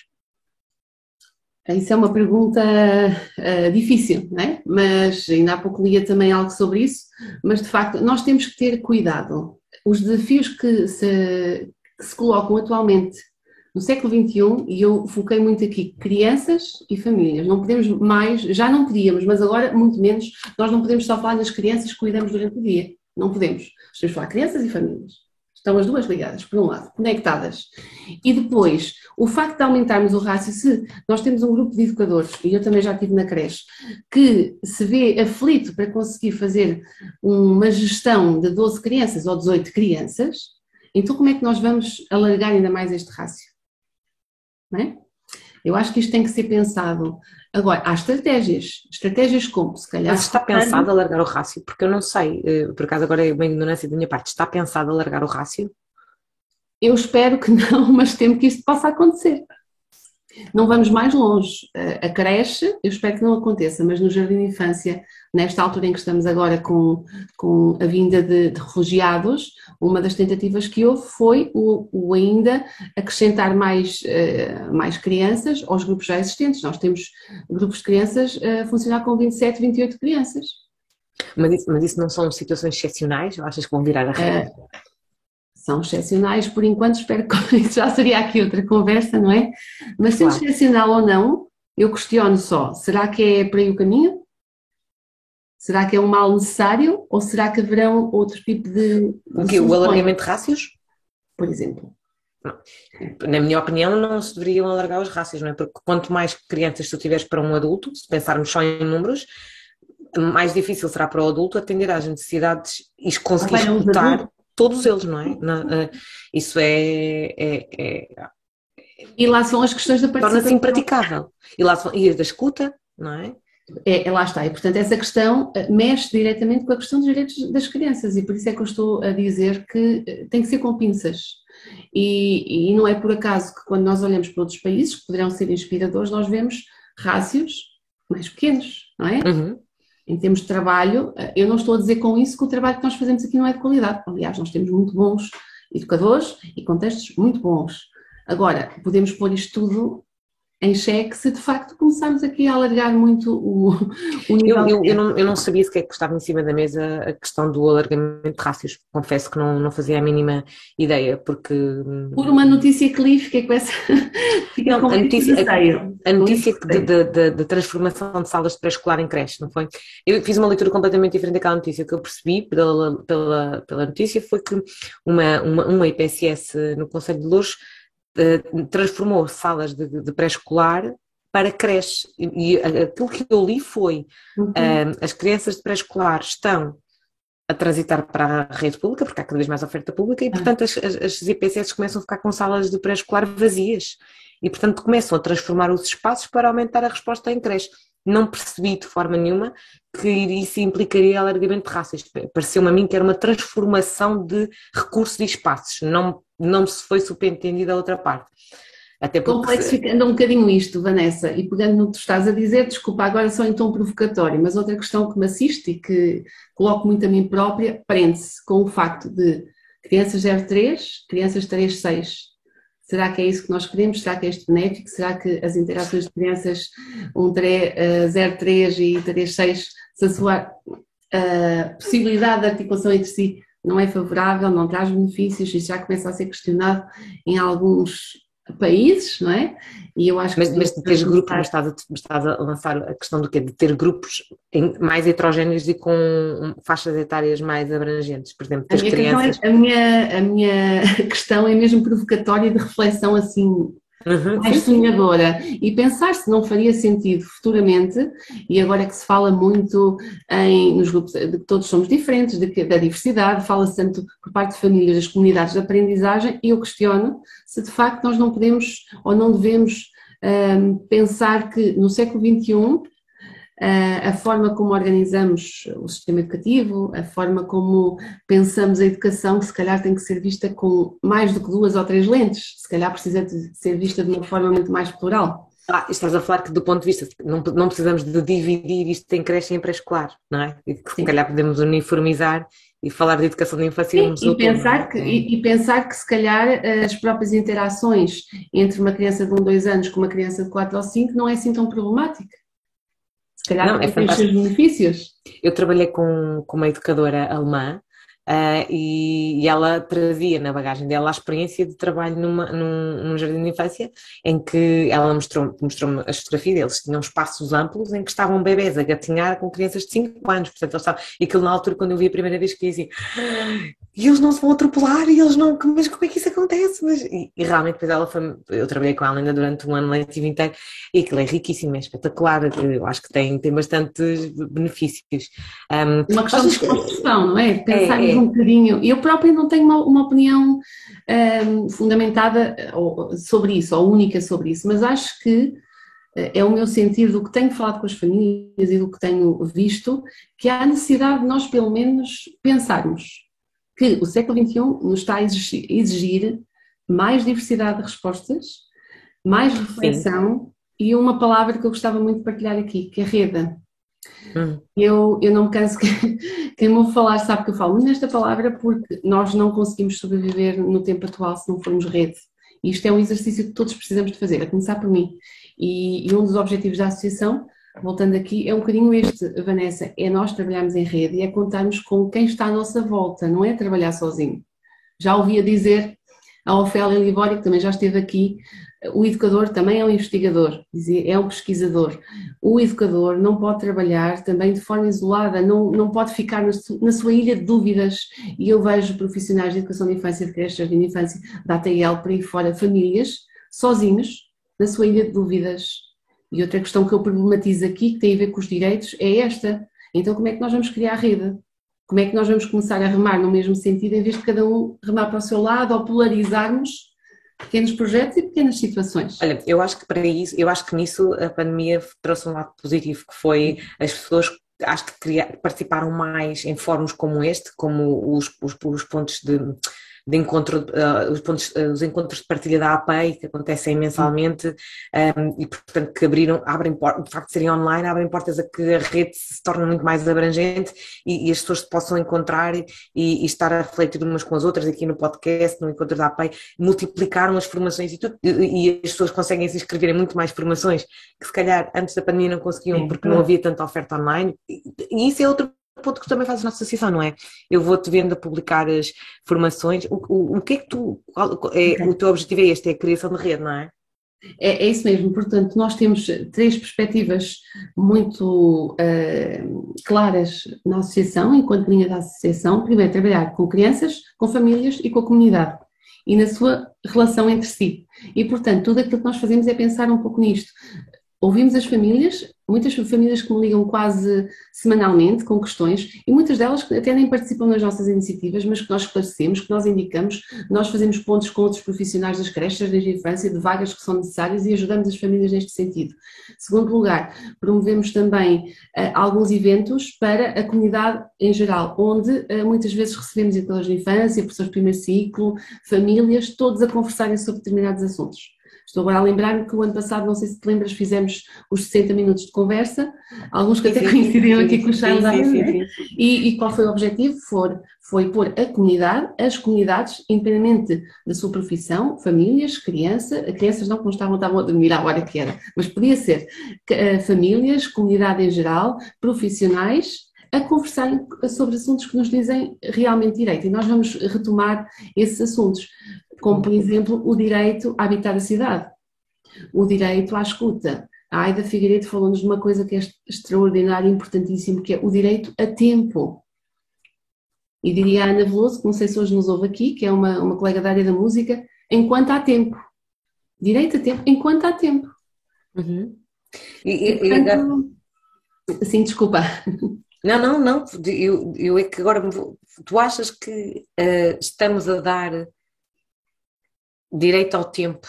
E porque a minha pergunta era relacionada, estamos a, dar, achas que o direito ao brincar está garantido nas creches e jardins de infância em dia, mas também este direito ao tempo, porque se tu dás tempo a uma criança, naturalmente ela vai brincar, portanto faz que uma coisa, se cruza muito uma com a outra.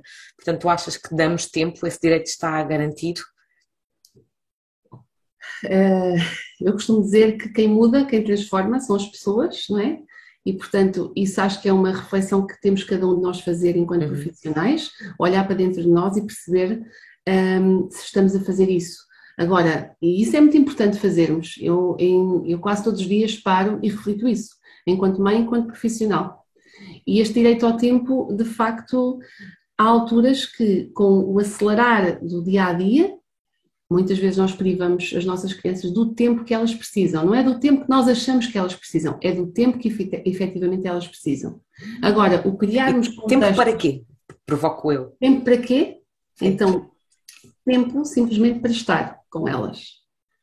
Tempo simplesmente para as acolher, para lhes dar colo. Tempo simplesmente para as observar. Tempo simplesmente para estar conectados com elas e esta é a grande dificuldade. Olha, a minha maior dificuldade, como anda mil, eu às vezes preciso de parar e estar conectada, porque elas sentem isto, as crianças sentem isto, sentem como é que nós estamos conectadas. E eu às vezes tenho assim uns flashes de andar muito em viagens e tenho a minha filha que me diz: Mãe, estás a ouvir? Mas eu estou a olhar para ela. Porquê? Porque é preciso estar predisposto. E esta predisposição é um exercício que nós precisamos fazer regularmente. E os educadores de infância sofrem com isso. Os educadores de infância, mães e pais, sofrem com isso. Porquê? Porque quando tomam consciência disso, percebem que a sua missão de educar muitas vezes para os outros acontece e para os nossos às vezes trema um bocadinho. Então é preciso fazer este exercício de criar os tais momentos para nós e para os outros. Agora, temos que dar tempo. Isto é um exercício para, para a vida. Precisamos de fazer. O dar e, tempo... E, e, tempo para não fazer nada também. Deixar a criança ter tempo para não fazer nada, não ter nada estruturado, não ter nada preparado. Simplesmente a criança não tem rigorosamente nada e, portanto, vai ela ter tempo para criar. Não é? para, o tempo para a, a criatividade precisa de ter tempo uh, sem nada, precisa da mente vazia para poder criar. Achas que isto faz falta? Isso faz falta cada vez mais, ainda mais num, em contextos ou numa sociedade que nós viemos daí, não é? Bastante tradicional, ainda que tenhamos, estejamos a fazer um caminho uh, via participação, via práticas mais participativas, quase todas nós viemos de contextos muito tradicionais, certo? Eu vim do. Olha, a Ana Luísa Setas Veloso está cá. Ah, ok. Uh, já vi que é que falei também dela, mas só para, para dizer que esta questão, uh, de facto, de nós uh, estarmos com a criança sem termos nenhuma intenção prévia, ou nenhum objetivo, eu costumo dizer, é sem ter uma intencionalidade, ehm, como é que se diz? Agora esquece uma palavra. No fundo, interesseiro, ou, ou, seja, eu, estou, eu digo que estou a respeitar o interesse da criança, mas aquele interesse dela, eu muitas vezes envieso. Então, uhum. eu não estou a respeitar o espaço dela. Às vezes é preciso simplesmente parar e ver o que é que está a acontecer e deixar que elas próprias nos envolvam e não sermos nós a envolvermos. E aqui... o, o Fábio Gonçalves tem um artigo muito giro sobre isso que tu estás a falar. muito giro, que é, ele faz alusão a qual é que foi a última vez que nos sentámos ao lado de uma criança e só estivemos a desenhar com a criança. Nós estivemos a perguntar o que é que está ali, e o que é que está ali, e olha, também vou fazer assim, e olha aqui. Não, é só estarmos sentados a desenhar com a criança. Ele tem um artigo muito giro sobre isto, precisamente o que estás a dizer. E outra coisa também, já que estamos aqui a falar de. que me lembrei do, do artigo do Fábio, também estávamos a falar sobre este de, de estarmos conectados, de estarmos verdadeiramente com eles. Não sei se viste ontem a reportagem de, de Conceição Lino na SIC sobre a ciência não, por trás do sorriso do bebê. O Miguel Oliveira partilhou no grupo de educação da infância e eu vi, e então andei para trás e fui ver. E fala muito disto que tu estás a dizer. Os bebés sentem quando nós não estamos conectados. E há um estudo que eles fizeram que é o, o, o acho que chama-se still face, que é quando o cuidador está a olhar para a criança sem expressão.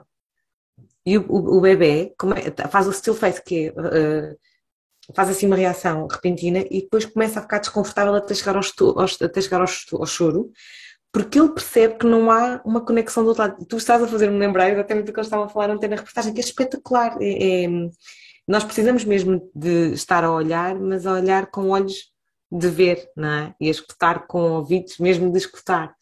E relaxados, até mesmo relaxados. Eu não sei se, se vocês já fizeram este exercício, mas já agora convido-vos a fazerem. Muitas vezes nós estamos, e porque temos muito aquela vontade de estar com eles, de brincar com eles ou com elas, mas o nosso corpo está tenso, nós estamos rígidos e eles sentem isto eles sentem. A, a, própria, a nossa própria maneira de sentar, uh, do sorrir, dá sinais de se nós estamos ou não estamos conectados. E isto é, é, é, de facto importante tomarmos consciência, porque enquanto não tomarmos consciência, vamos a falar de direitos da criança, mas depois não os conseguimos pôr em prática, não os conseguimos operacionalizar, que é a tal questão da, da conversa que hoje nos traz aqui, uma das coisas que eu sinto na, nos passos de jogo, na associação, é que quando eu me sento, e eu já falei com bastantes educadores que sentem muito isto às vezes nas creches, nas jardins de infância, que é aquela pressão do fazer, do que está planeado, e muitas vezes nós simplesmente temos que parar e esperar que seja a criança a guiar-nos. É? E na associação, eu estava a dizer, uma das coisas que eu noto é eh, quando eu me sento, até mesmo com famílias que estão, eu, eu estou, eu sento-me e aquele é o meu tempo de paragem. Então o facto de eu estar sentada, eu já estou a comunicar que eu estou para eles. E às vezes há um pai que vem e fala comigo, outras vezes é uma criança que vem me dar um abraço, e isto mostra-nos que de facto eles identificaram a nossa comunicação e que de facto nós estamos ali conectados.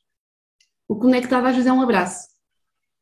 E é o que tu estás a dizer, é sentar-te para eles saberem que tu estás disponível. Isso é de uma. É, é espetacular, estás a dizer, claro que sim. Mas Olha, eh, é difícil, é desafiante. Olha, tenho aqui algumas coisas que te quero ler. A Teresa Gomes, aqui as pessoas que nos vão acompanhando vão escrevendo, eu não consigo apanhar tudo, até porque eu próprio fui tendo aqui questões que estavam a borbulhar enquanto falavas, mas a Teresa Gomes uh, menciona que as creches deviam ter todas salas de brincar e espaços exteriores. Só esta frase já me varia quase para, para, outro, para outra conversa podemos estar aqui a noite toda, não é? Um, porque uh, uh, uma creche e um pré-escolar não deveriam ser mais do que espaços de, de, de, brincadeira, não é? Porque este é que é o principal trabalho de, das crianças, não sei se queres comentar. Sim, posso comentar. E, e, colocando aqui, se calhar, o foco mais uma vez na solução e não no problema. De facto, nós temos creches desde a infância que o ideal, o sonho de qualquer educador, poderia ser ou não, ou não, o ter um espaço exterior, o ter uma floresta, nós todos temos as nossas expectativas e isso é bom, é bom ter expectativas, é sinal que acreditamos e queremos avançar. Mas e quando não temos? Então, quando não temos, uma das soluções, em alguns casos, é, mesmo nas creches, é olhar para a comunidade, é olhar, mais uma vez, e desculpem a minha insistência nisto, para o jardim que está lá ao lado e que se calhar eu nunca fui. É olhar, se calhar, para hum, escola segura que está ali à frente e que eu até posso pedir ajuda para me ajudar a fazer um pequeno trajeto com as crianças. E isto é uma forma de uh, permitir, permitir às crianças o contacto fora portas, portanto, contacto com a natureza, o contacto com a cultura por aí fora. A questão do brincar tem que ser a essência do jardim de infância, tem que ser a essência da creche, tem que ser a essência de qualquer uh, experiência educativa da criança, seja ela, esteja ela numa creche, esteja ela num outro sítio qualquer, na AMA, num babysitting, com um grupo de amigas, eh, de amigos, a essência tem que ser, de facto, o brincar. E o brincar, muitas vezes podemos discutir o que é isto brincar. Ontem falámos de, de, do direito do Dia Mundial da Criança. E eu acho bem que se assinalar, há quem diga, ah, mas é todos os dias, mas é, é importante assinalar, porque nós continuamos no dia 2 de 6 de 2022 a precisar de, de, de relembrar quais são os direitos das crianças, todos nós, e todos os dias nós falhamos. E todos os dias nós fazemos avanço e recurso. Ainda bem que é assim. Agora, o brincar tem que ser no centro. Nós não podemos, nas creches, nos jardins de infância, ter aquela pressão do aprender. O aprender naturalmente, eh, surge naturalmente pelo brincar, pela ação livre da criança. E sabemos que a ação livre da criança pode, de facto, ou deve, de facto, acontecer num contexto que por si só fala, que por si só educa não é? A abordagem Régio diz-nos isso, vamos uh, ver na, na abordagem uh, na, no modelo iScope, falam-nos também desta questão da, da, criança enquanto alguém ativo e nós não podemos de facto ignorar isto. Ou temos esta competência, acreditamos que a criança é competente e lhe damos espaço para, ou então vamos sempre criar entraves e achar que nós, assim, a criança é mas, e este mas traga tudo. Não sei se clarifiquei. Agora, o sonhar com elas é importante. O brincar não é anarquia, o brincar não é deixa ver o que é que acontece, não, o brincar é a intencionalidade. Que tanto se fala e que está aqui neste livrinho, eu tenho aqui assim um maço de livros ao lado, este livrinho, nós precisávamos de ler talvez com outros olhos, porque eu posso pôr as lentes que eu quiser. Eu posso pôr as lentes de um educador tradicional, eu posso pôr as lentes de um educador participativo, eu posso pôr as lentes de um pai, é? Agora, é importante que eu olhe para ele e perceba que este documento tem que ser respeitador das infâncias. Este documento, da primeira página à última, fala de brincar. Então, e qual é o compromisso social do educador, neste caso? Qual é o compromisso? É, é precisamente isto, o olhar para os contextos que estão à volta e proporcionar os melhores momentos, o melhor ambiente, o melhor, as melhores memórias às crianças que estão ao seu cuidado. Cuidado o brincar, o brincar não pode ser encarado como um espaço um, de transição entre estamos a arrumar os materiais porque estivemos a fazer uma atividade, digamos, e também não pode ser um espaço compartimentado nas rotinas diárias, não é? Agora é o tempo de brincadeira, agora é tempo, não, o brincar tem que ser o, o que está omnipresente desde que uma criança se levanta até que vai dormir, não é? Portanto, a creche e é essência, fazer parte o, o caráter lúdico, está, a, a, questão lúdica é inerente ao ser humano e com particular no período da infância. E a infância passa a correr. Se nós estamos a limitar isto, nós estamos a limitar infâncias e isto vai ter um grande, um grande, uma grande repercussão lá à frente. O envolver, oh, oh Vanessa, desculpa focar isto outra vez, mas o envolver a criança com as artes, com a cultura, com a sua comunidade. É uma forma de nós próprios adultos uh, desconstruirmos esta ideia de que somos precisos para que eles aprendam. Não somos precisos para, para que os ambientes que nós uh, proporcionamos. Para proporcionar, não é? É isso mesmo. Portanto, nós vamos garantir os direitos, mas as ações são da criança connosco ao lado. E de preferência de mão dada no sentido de conexão.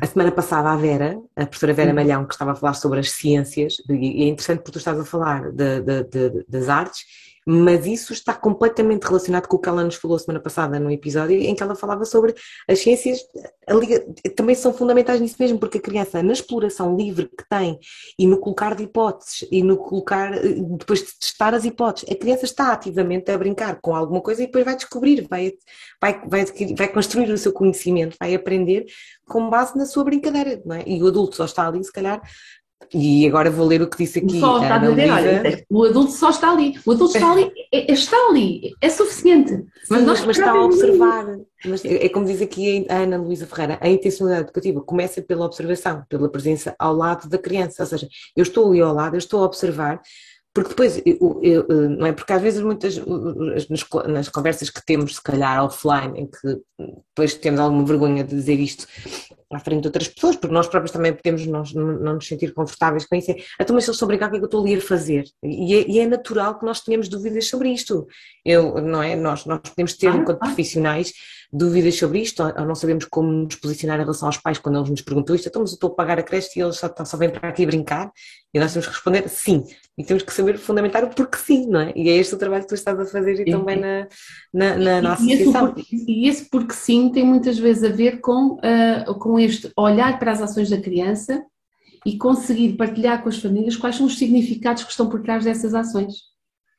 E isto mas acho, que é, mas eu acho que é porque também nós, educadores, temos que, que estamos aqui todos coletivamente a desconstruir este, esta história do brincar, que também temos que nos munir de, de, de, de argumentos para poder defender o que é que realmente é o brincar, e como é que a criança aprende a brincar e o que é que nós adultos fazemos enquanto a criança brinca.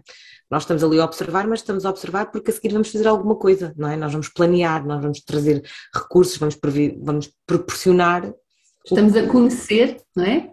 Estamos a conhecer, Estamos a nossa a intenção é conhecer as intenções da criança, que é um aspecto que se calhar temos que começar aqui a aprofundar mais. É a intencionalidade educadora é identificar quais são as intenções da criança e alimentá-las e dar-lhes, como diz o John Dewey, no fundo, é as experiências primárias, pois cada vez vão sendo mais complexificadas e é isso que nós queremos.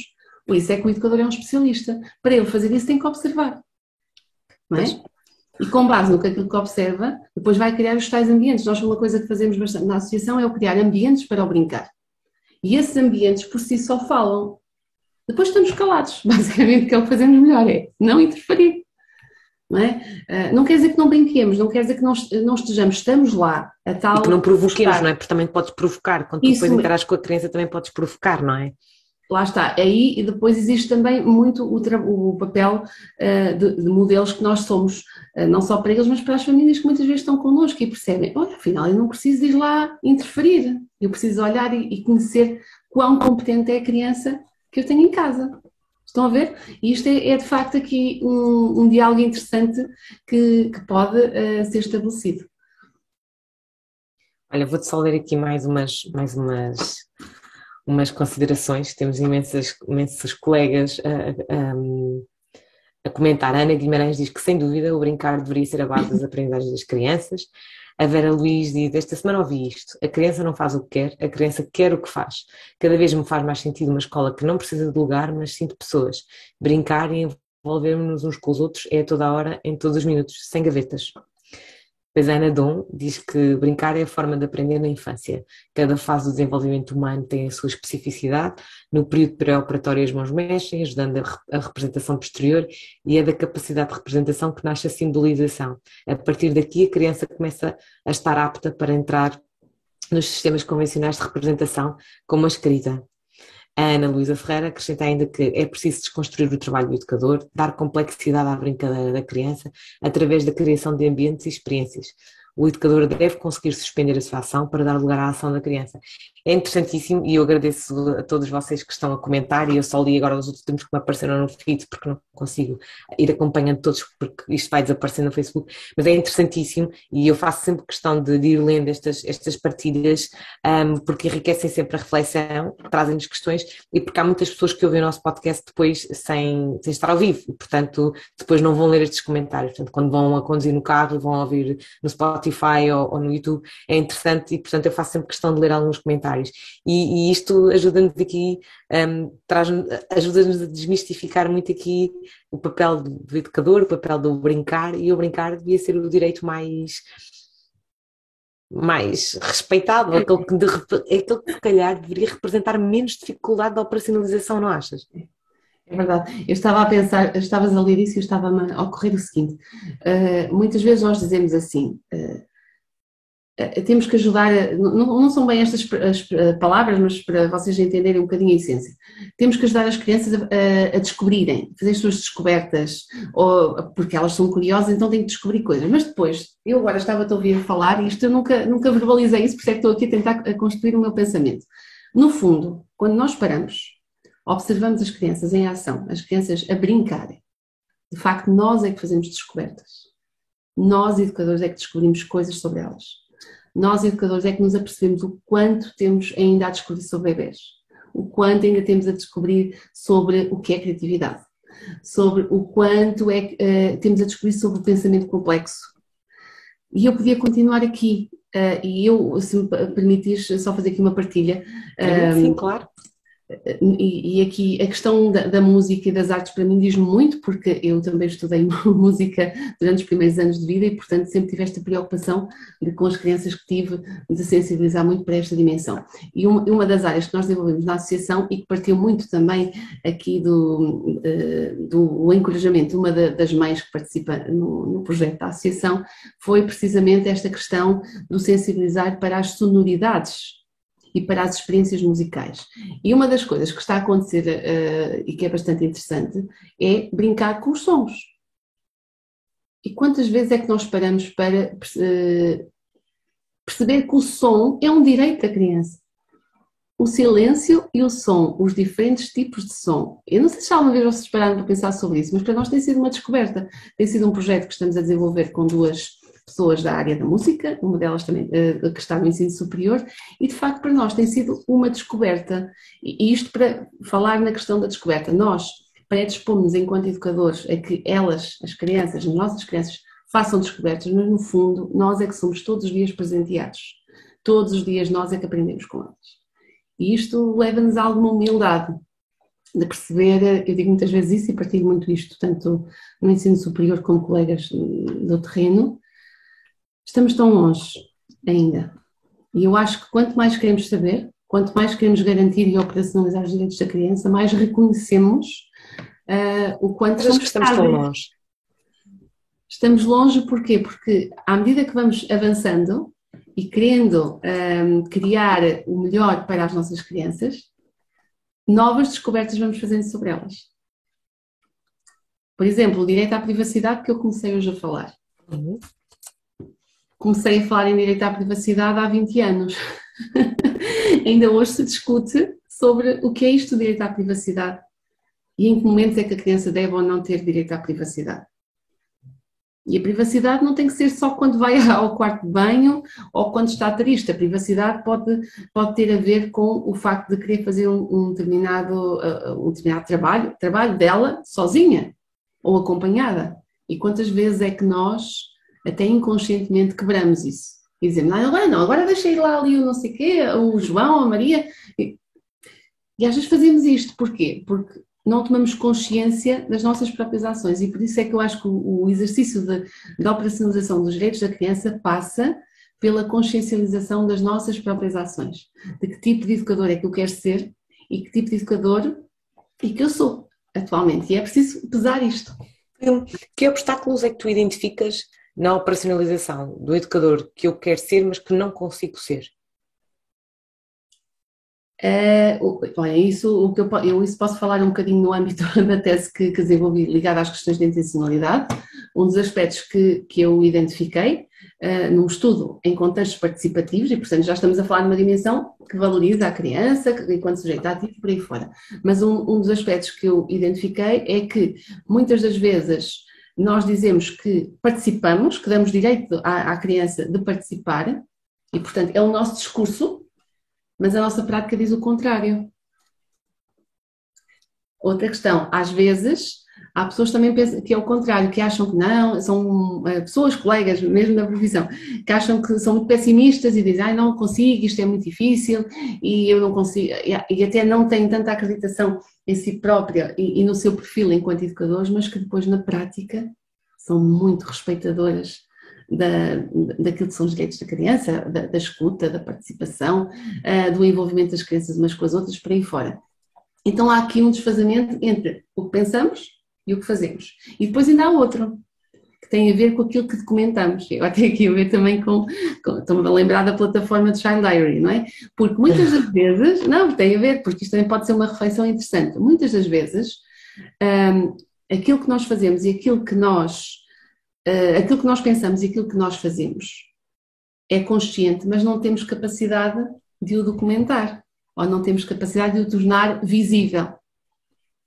E, e, isto, depois, o que, é que, eh, o que é que acontece? Muitas vezes, quem está à nossa volta, as famílias, os outros colegas, os pares, não conseguem identificar o trabalho de qualidade que nós desenvolvemos. E que até está evidente. Porquê? Porque nós temos esta dificuldade em conseguir pôr no papel aquilo de facto eh, que evidencia as questões da participação da, da, da própria criança. Outro nível, podemos também falar, e que é importante que pode ser uma limitação, que é e agora mexemos um bocadinho na questão da avaliação, que não quero fugir muito aqui ao assunto que, questão, que nos traz cá hoje, mas nós podemos falar numa questão de participação, podemos ter vivências no, no terreno com as nossas crianças que uh, até têm em consideração a questão da participação, mas depois, no fundo, vamos uh, criar evidências do perfil de uma determinada criança e das vivências dessa criança na creche ou no jardim de infância, usando uma checklist ou usando uma, uma ficha um, pré-definida que nada tem a ver com o nosso próprio trabalho regular. E, portanto, há aqui este desfazamento entre o que pensamos, o que fazemos e a Mas forma aí, como escolhemos. Aí avançaríamos para outro, outra grande reflexão que é para que é que eu avalio? Sim, era outra não é? Mas tudo isto, de facto, reflete a imagem que nós temos, de facto, da, das nossas crianças, a, a, a, imagem que temos de aprendizagem e dos próprios direitos que defendemos ou não. não é? Este direito à escuta, direito à participação, faz-nos direito à privacidade. Aqui uma colega, uma, uma colega falou sobre a Margarida Alves está a dizer que ao querer proporcionar a socialização, privámos-las da sua individualidade. Não percebi, um, não percebi bem, desculpa. Uh, se calhar ela queria dizer privacidade. Ao querer proporcionar a socialização, socialização privámos-las da sua privacidade. Acho que ela, a Margarida depois corrigiu. Okay. Um, eu, eu, acho que o que a Margarida está a falar aqui é, é porque, por, por se calhar insistirmos na na socialização durante o dia, se calhar, estou, não, estou, não sei se a Margarida quiser explicar um bocadinho mais no, no, uh, no comentário, mas talvez o facto de nós na prática um, termos os tempos muito estruturados, eu vi que alguém também já falou muito sobre o facto dos tempos estarem muito estruturados, tanto na creche, em pré-escolar, como depois em casa, não é? os meninos saem e, e tem futebol, tem natação, e, portanto as agendas, não é? há, há muita agenda e, e, também já começa a haver muita agenda dentro das creches e pré-escolar, um, mas a ideia se calhar de que a criança está sempre em socialização, está sempre com outros, está a ser privada. Tem que interagir, tem que interagir, Sim, não é? Tem que estar. Sim, ah, queres ir fazer qualquer coisa, então, mas não queres pedir ajuda, não queres ir fazer com não sei quem, não é? E, e um, não sei, e, e, talvez possamos, poderia ser outro campo de reflexão, mas o, o facto de se calhar não querermos que, que, entrarmos no medo que a criança se isole, mas o isolamento é uma coisa diferente da privacidade, não é? é uma coisa... Eu estava a pensar, quando as OCEP nos falam da criança enquanto ser ativo, eh, eh, enquanto ser ativo e agente, nós paramos logo aqui a pensar o que é que é isto ser agente, não é? E a questão da socialização, se, se, nós falarmos de crianças que naturalmente brincam, que estão expostas normalmente a, a contextos mais sociais, esta questão da socialização de facto uh, acontece naturalmente. Uh, e lá está, um contexto que seja pensado, que seja refletido pelo educador, naturalmente vai dar resposta a essa socialização. Agora, nós adultos também precisamos dos nossos tempos pessoais, não é? Também precisamos do tempo em que não fazemos nada, porque quando uma criança está parada uh, sem fazer nada, como há bocadinho falaste, depois não respondi, porque é que nós ficamos logo tão preocupados? Não, se calhar temos é que olhar para ela e perceber se aquele nada uh, traz benefício ou não, e muitas das vezes traz benefício, porque ela muitas vezes está a pensar naquilo que pode fazer a seguir, ou terá que pensar. Ou muitas vezes está a lidar com a própria frustração de não saber o que é que há de fazer. É? Agora, há aqui outra dimensão que eu também acho que é importante e que uh, me deparo uh, bastante com, com esta situação, que é todas as crianças, as crianças não são todas iguais nem são todas feitas da mesma forma, portanto, há crianças mais sensíveis, há crianças um, ehm, uh, mais, mais dinâmicas, assim podemos dizer, e mais predispostas àquilo que é novidade, há outras que não, e, e é importante que nós consideremos na nossa intervenção, isto também prende-se com a questão do respeito e dos direitos, uh, aceitemos e respeitemos, no fundo, também estas especificidades. E nós só vamos conhecer estas especificidades se observarmos as crianças e se lhes dermos tempo para elas serem crianças.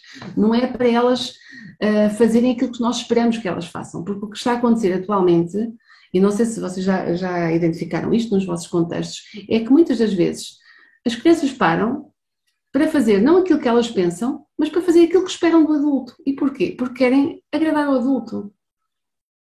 Faz sentido ou não? Faz, faz, faz sentido, claro que sim. Querem agradar o adulto, porque todo, todos, precisamos, do é, adulto. todos precisamos de aceitação, não é? E, e isso, é, isso criança... mesmo. É, essa questão da aceitação é, é, extraordinária. E de facto, nós temos de ter muito cuidado com as mensagens que nós lançamos para as crianças, porque nós também lançamos mensagens e às vezes é, é, é, preferível assumir o que é que nós precisamos delas. Olha, eu hoje gostava que tu fizesses isso. Estamos a ser autênticas. Do que estarmos a enviesar um discurso para chegar onde queremos. Porque isto, na minha ótica, é desrespeitador. Uhum.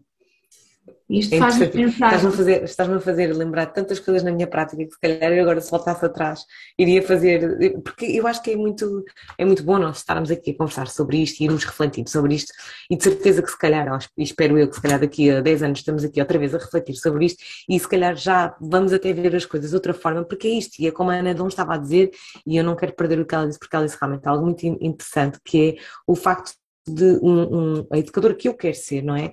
Tem que ser uma educadora que é acompanhada de estudo, de indagação, da noção que temos de estar em contínuo processo de investigação e ação na nossa prática. E, portanto, é, tem, temos que também ser humildes o suficiente para saber que pelo menos eu estava a pensar aquilo que estavas a falar, eu estava a pensar na minha prática e a pensar, ai, coisas que eu poderia ter feito diferente e que agora se estivesse já ia mudar, ou, ou, pelo menos iria refletir de como é que eu poderia mudar, porque se calhar não estava a respeitar tanto o direito, por exemplo, à privacidade, como tu estás a levantar e também.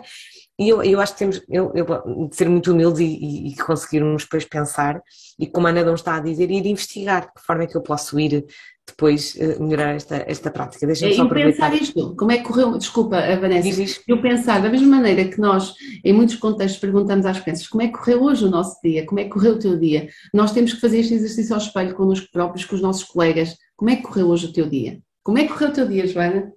Para mim e para os outros. Para mim, porque de facto eu preciso refletir e tomar consciência do que é que foi o meu dia, e às vezes não foi como eu esperava. Então eu tenho que assumir isso.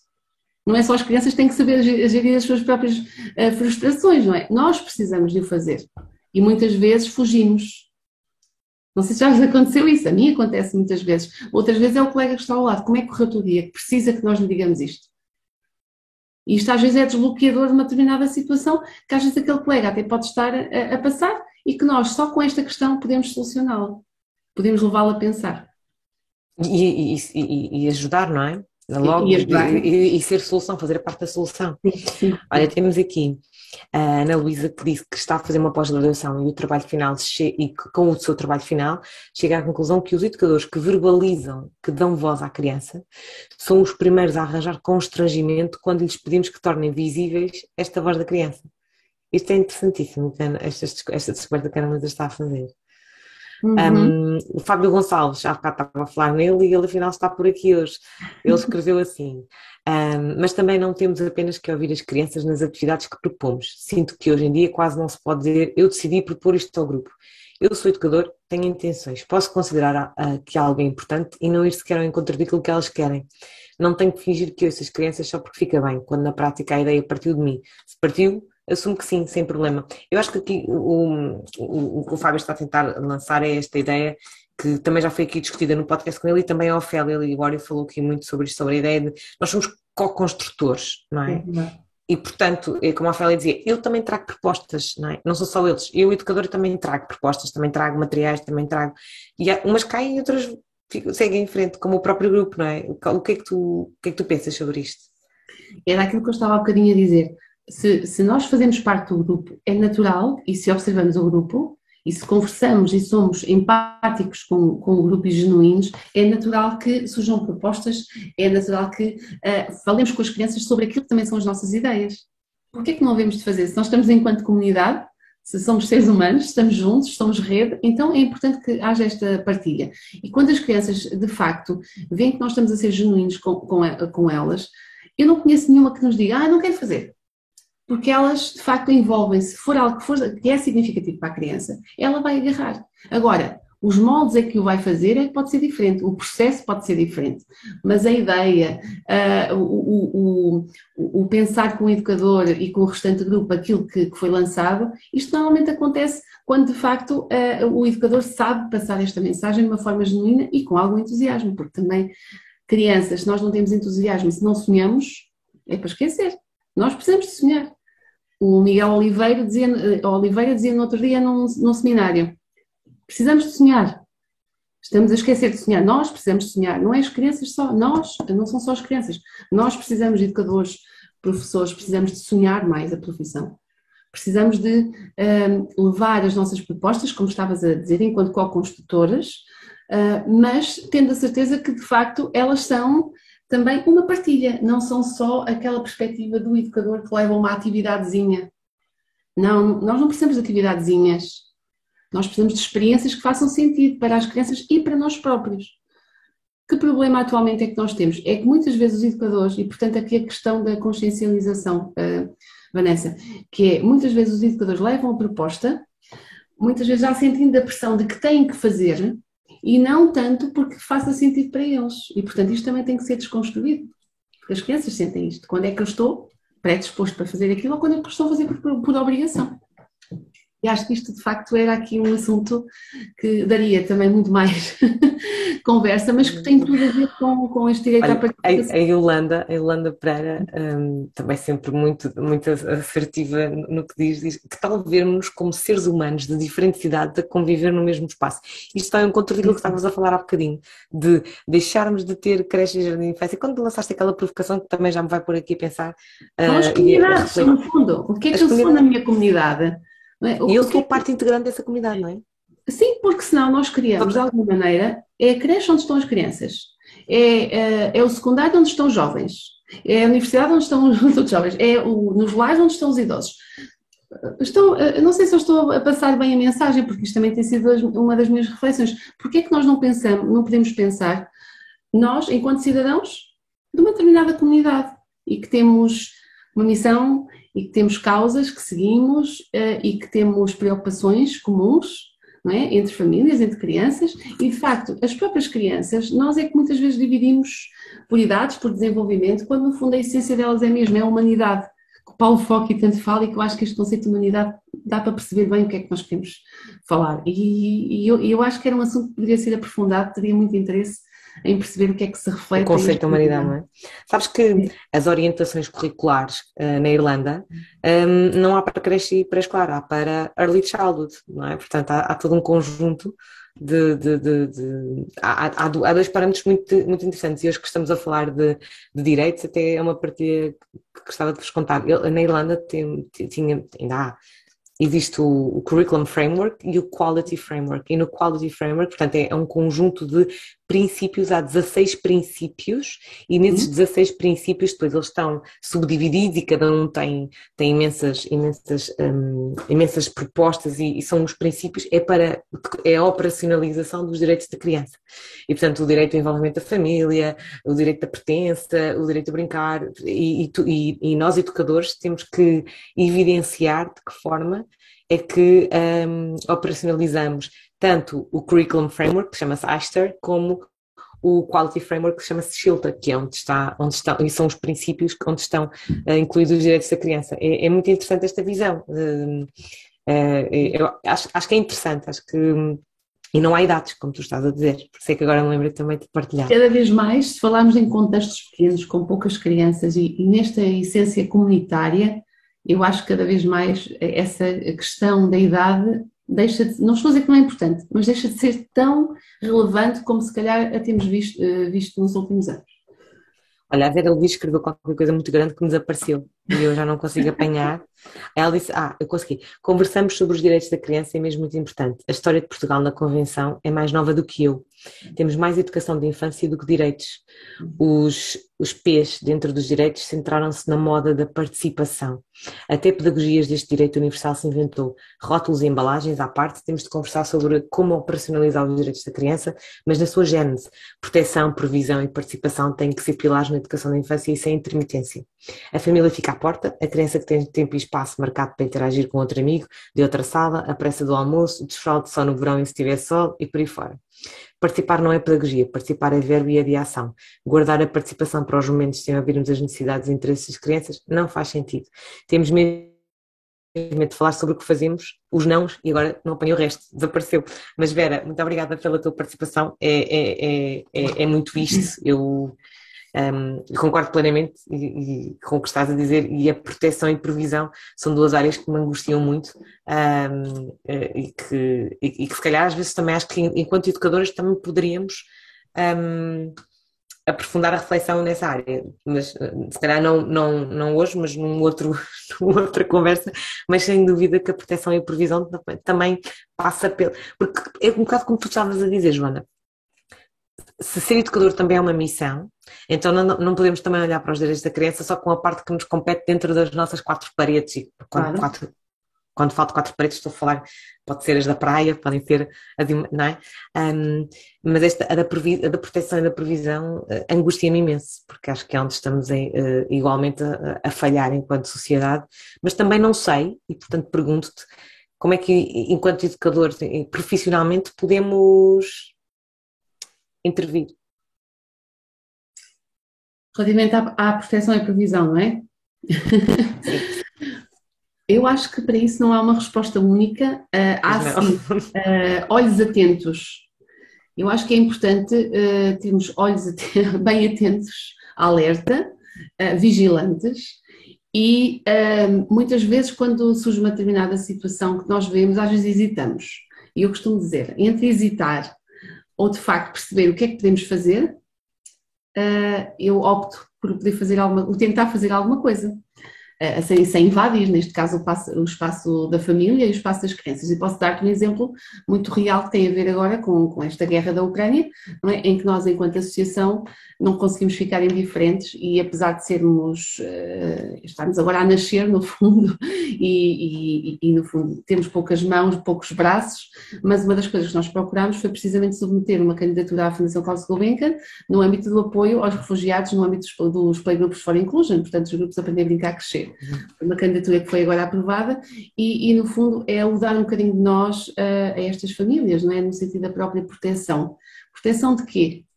pensando aqui nestes direitos, não, não vamos proteger estas famílias da guerra, mas se calhar podemos uh, compensar aqui com aquilo que está ao nosso alcance. E tudo aquilo que está ao nosso alcance, que nós precisamos compensar, eu acho que nós devemos fazer.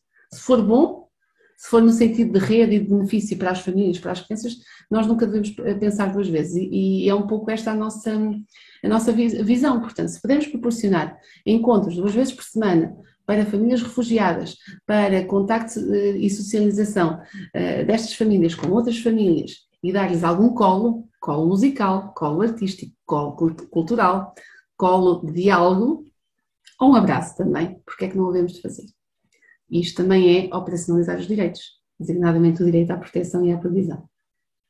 Fantástico, tu és mesmo, és uma inspiração. É, és mesmo, mesmo, mesmo. Eu, eu Gosto mesmo de te ouvir e estou mesmo muito contente por estar aqui hoje. Um, vou começar aqui a fechar, porque já estamos aqui já a ultrapassar o nosso, o nosso tempo de podcast, mas tu bem dizias que você estava preparada para estar aqui três horas hoje, não era?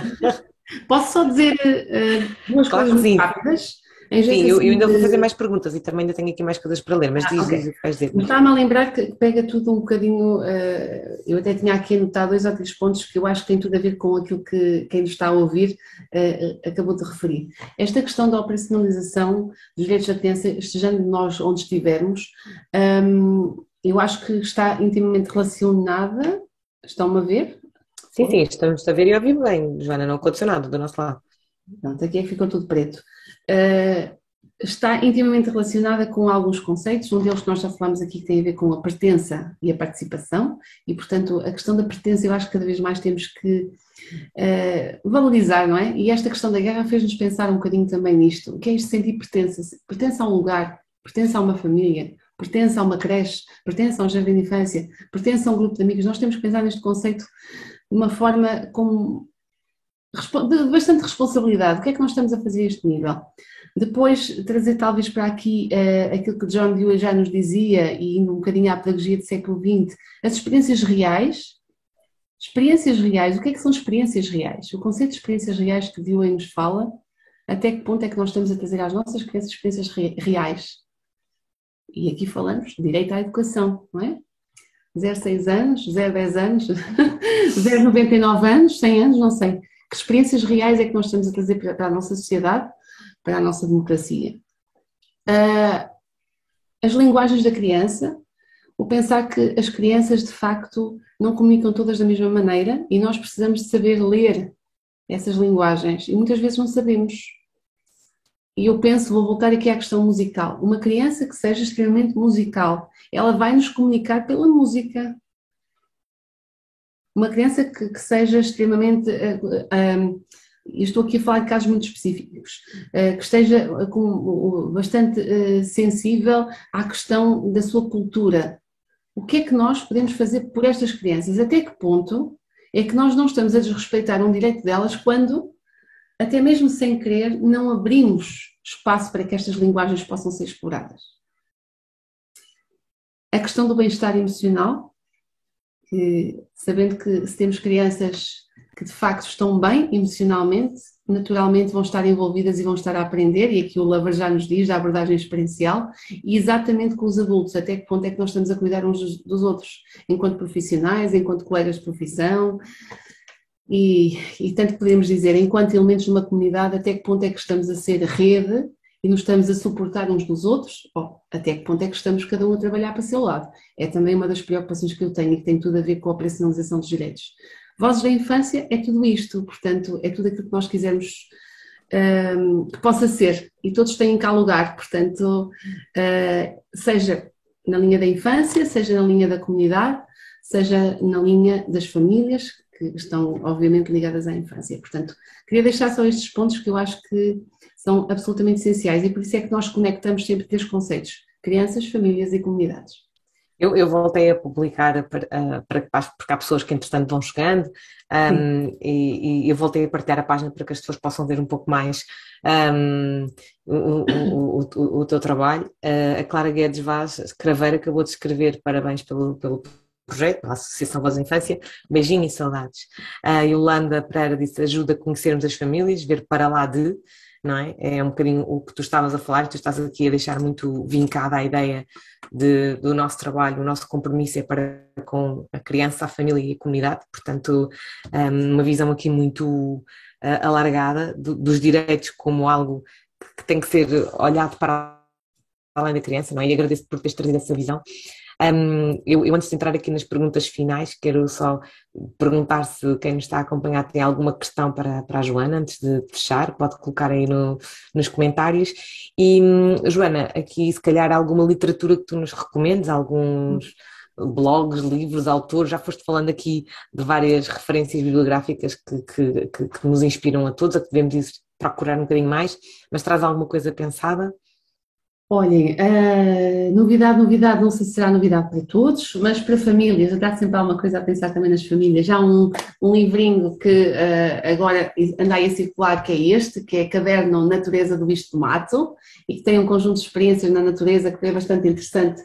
Famílias que são apaixonadas pela natureza, estão a ver? Que são assim, podemos escrever coisas, podemos ter sugestões, portanto é este, Caderno Natureza do Bicho do Mato, guia para explorar e experimentar a natureza e eu achei que tinha que fazer esta partilha para crianças, não só as mais pequenas, mas também para famílias e para crianças mais velhas.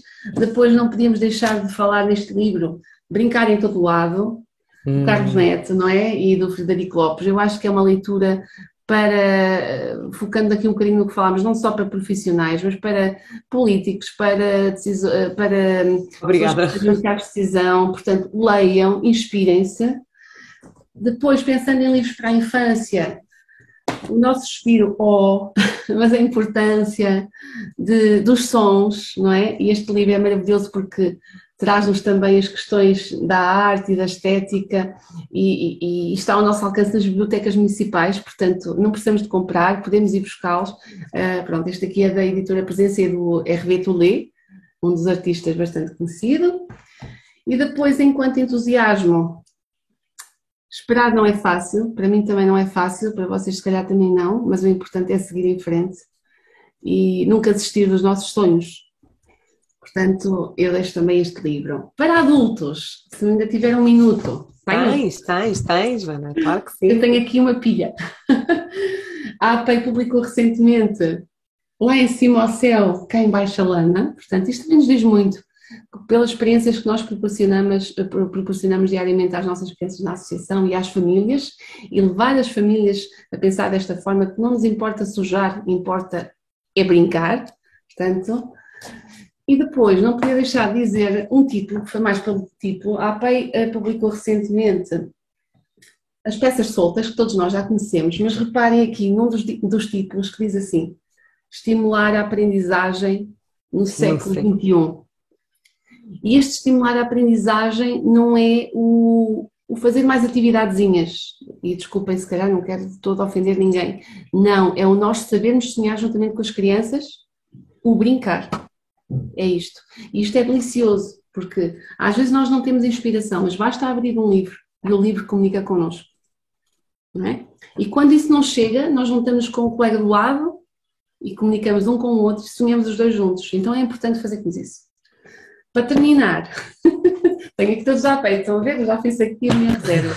Um, mas mesmo para terminar, desculpem, e pensando também nas famílias, há dois livros da Associação A Par que eu acho que é hum, é muito importante uhum. eu cantar juntos, uh, que eu acho que às vezes as famílias perguntam o que é que nós podemos levar para as nossas crianças e de facto esta conexão com a música, com as línguas línguas, com, com a parte cultural é, é importante. E por fim, enquanto provocação agora...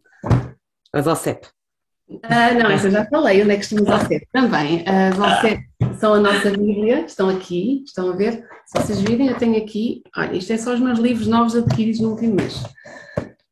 Mas não posso deixar de falar neste. Elaboração de projetos sociais. Não sei se alguém já fez esta provocação aqui. Que é da Glória Pérez Serrano, é um dos livros que inclusivamente é recomendado quando se fazem candidaturas a financiamento no âmbito do DEA Grants, que é um, um, uma iniciativa da Gulbenkian e da Fundação Messiah Barreto, onde aliás eu também já participei, em apoio às ONGs, mas este livro é absolutamente essencial para a construção de projetos sociais. E porquê é que eu trouxe?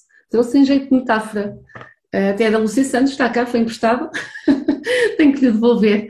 Mas uh, este, projeto, este livro eu trouxe porquê? Para que nós pudéssemos pensar o quanto é importante uh, nós pensarmos nos projetos sociais para o século XX, a pensar nas infâncias, a pensar nas famílias, a pensar nas comunidades locais. E, e os projetos demoram a ser feitos, demoram a nascer, mas é preciso que nós os saibamos fazer e os possamos fazer de forma sólida e, portanto, isto é um encorajamento a quem luta diariamente pelas associações, pelos projetos novos e que muitas vezes se sente sozinho. Uh, está aqui. Portanto, isto é uma pista e, e a rede é outra pista. Portanto, fica aqui. Associem-se uns aos outros, lutem por isso, porque, em primeiro lugar, temos que pôr as crianças à personalização dos seus direitos acima de todas as coisas. Eu, eu anotei os livros que tu, eu, quase todos, há aqui alguns que eu não consegui, mas eu depois envio-te uma mensagem a perguntar se são estes ah, os okay. que faltam e eu depois meto no comentário, nos comentários para quem esteve aqui até agora a ouvir esta parte e quem ouvir depois, depois já vai, vai poder encontrar estas recomendações todas. Obrigada. Joana, e este também, acho... olha, não sei se vocês sabem, mas este é em linguagens das crianças. Ah, sim, a Ana Dom estava a falar sobre isso. Ah, está, pronto, é este, para quem não conhece a capa, está tudo na APEI. o Luís não me pediu para, para, fazer publicidade, eu agora é que de facto me lembrei, também sou sócia da APEI e sei o quanto isto é importante. E já agora, Criolinha, conhecem? Não, eu não conheço. É sobre os cabelos. Já me vais levar, levar à falência. Está bem? E também está disponível na APEI. Portanto, Criolinha. é delicioso. Olha, eu vou-vos abrir só para vocês verem. Ontem foi o direito às crianças, o direito, o direito não, desculpa, já estamos todos cansados. Ontem foi o Dia Mundial da Criança e por que não oferecer livros? Sim, sim, sim. Espectadores das infâncias. Este é um deles, está bem? E fala sobre os cabelos desta menina. Pronto, e vou. Que ilustrações maravilhosas. Olha, Joana, obrigada. Acho que não tenho aqui mais perguntas pendentes. Um, a Margarida. A Margarida embora. Não, estou só a perguntar aqui alguns de quem são os livros. Portanto, o que eu vou fazer é amanhã vou-te enviar uma mensagem com os títulos que eu consegui anotar e depois tu editas com os autores e com os que me faltam porque pode haver aqui um outro que não tenha colocado. Não tenho aqui mais uh, perguntas para ti, um, eu só tenho mesmo a agradecer Uh, valeu a pena esperar este tempo todo porque eu sabia que ia ser maravilhoso e, e, foi mesmo muito, muito bom. Acho que colocaste de forma muito, muito ética o dedo em algumas feridas que todos precisamos e, e, e, acho que isso foi, foi ótimo porque precisamos todos de humildemente também refletirmos sobre, sobre isto tudo e, pensar o que, o que, é que nós podemos fazer. Um, portanto, agradeço-te muito ter estado aqui hoje e teres enriquecido a nossa noite com, com as tuas partilhas. Obrigada.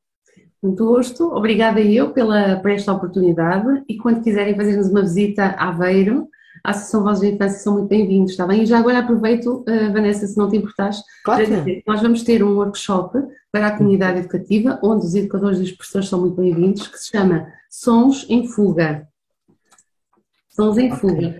Portanto, é um, eh, é um workshop que vamos desenvolver. Um deles será destinado, já está disponível na nossa página, eh, será destinado a famílias, portanto, crianças uhum. e famílias, as suas respectivas famílias, e um outro que eu, entretanto, vou disponibilizar na página da Associação. É mesmo para profissionais de educação e tem a ver com a questão das sonoridades que há bocadinho vos falava. Okay. De forma é que nós podemos desenvolver esta questão das sonoridades com, uh, com os nossos grupos de, de creche, de infância, outros contextos quaisquer. Portanto, fica o convite e será presencial, portanto, será um motivo. Ai, que bom, que bom, que bom, que bom. Olha, eu, eu, estou a ver aqui o cartaz, não consigo publicar aqui nos comentários, mas como já partilhei o, partilhei o link e volto a partilhar então o link Obrigada. da página para que toda a gente possa ir ver então um, este, este, este workshop do que estás a, a falar. Está bem? Eu, eu, eu, então despeço-me uh, de, de, todos.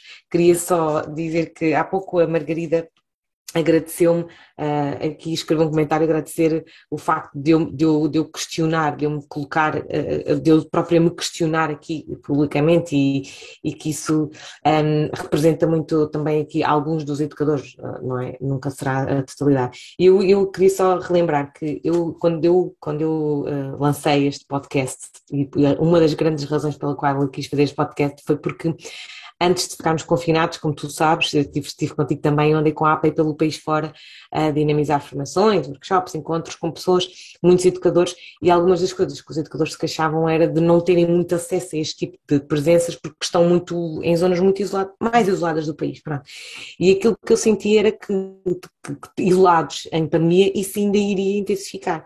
Então a, a, ideia deste podcast é, é, nós nos conseguirmos, sem, sem medos, sem formalidades, porque ninguém aqui está a avaliar ninguém, ninguém está, é conseguirmos colocar estas questões, uh, porque, um, porque eu acho que ninguém vai, vai uh, acho que ninguém vai aprender se não se colocar primeiro em causa. É? Nós, eu acho que para aprender alguma coisa eu também tenho que me questionar, tenho que colocar em causa, tenho que ter alguma dessa, dessa humildade. E, portanto, sintam sempre que, que, pelo menos, que no podcast há sempre espaço para colocarmos as questões que nós precisarmos. E, e eu, eu já perdi vergonha, eu não tenho mesmo vergonha. E quando eu estou a falar com, com, com os meus convidados, eu tenho, eu tenho perguntas, eu quero mesmo colocar. Algumas eu até já sei a resposta, mas eu sei que quem me está a escutar vai ter essas ah. perguntas e, portanto, há perguntas que eu te fiz que eu já sabia porque sigo as vozes, mas acho que é mesmo muito bom as pessoas não terem medo de, de, de, de, irmos desmistificando esta ideia de colocar questões. Nós temos que saber eh, que temos que colocar questões uns aos outros, sem, sem medo de ser julgados uh, por isso, porque às vezes eu penso, o que é que é o pior que pode acontecer? É chamarem-me de quê? É, é, é, que eu sou uma tolinha? Olha, faz mal, sou tolinha, mas depois fiquei a saber a resposta daquilo que me estava a inquietar. não é? E portanto agradeço a todos uh, continuarem aqui semanalmente. O que pode acontecer é encantar-nos. Exato. É isso. E, e, e inquietar-nos, porque depois vamos todos. Olha, precisamente, inquietar-nos. Um, obrigada a todos. Sintam sempre que este espaço é vosso. Um, para a semana cá estarei, na véspera do feriado, dia 9. Um, para estarmos aqui para, para mais um episódio, uh, para mais uma conversa. E já sabem, uh, este fica gravado. Quem só chegou mais tarde, quem quiser ouvir depois tudo ou partilhar com colegas, no canal de YouTube, no Spotify, em, em vários sítios vão ter a gravação, que só áudio, ou áudio e visual, para, para poderem escutar e, e, voltar a escutar as vezes que quiserem. Se quiserem colocar questões à Joana, já partilhei aqui o, o, a página da, da, da, da Vozes, da Associação das Vozes da Infância, e portanto sintam-se à vontade para questionar a Joana, para perguntar também como é que podem ajudar, como é que se podem associar e tudo o resto. Obrigada, Joana. Obrigada eu. Um beijinho e boa noite a todos. Boa noite a todos e a todas.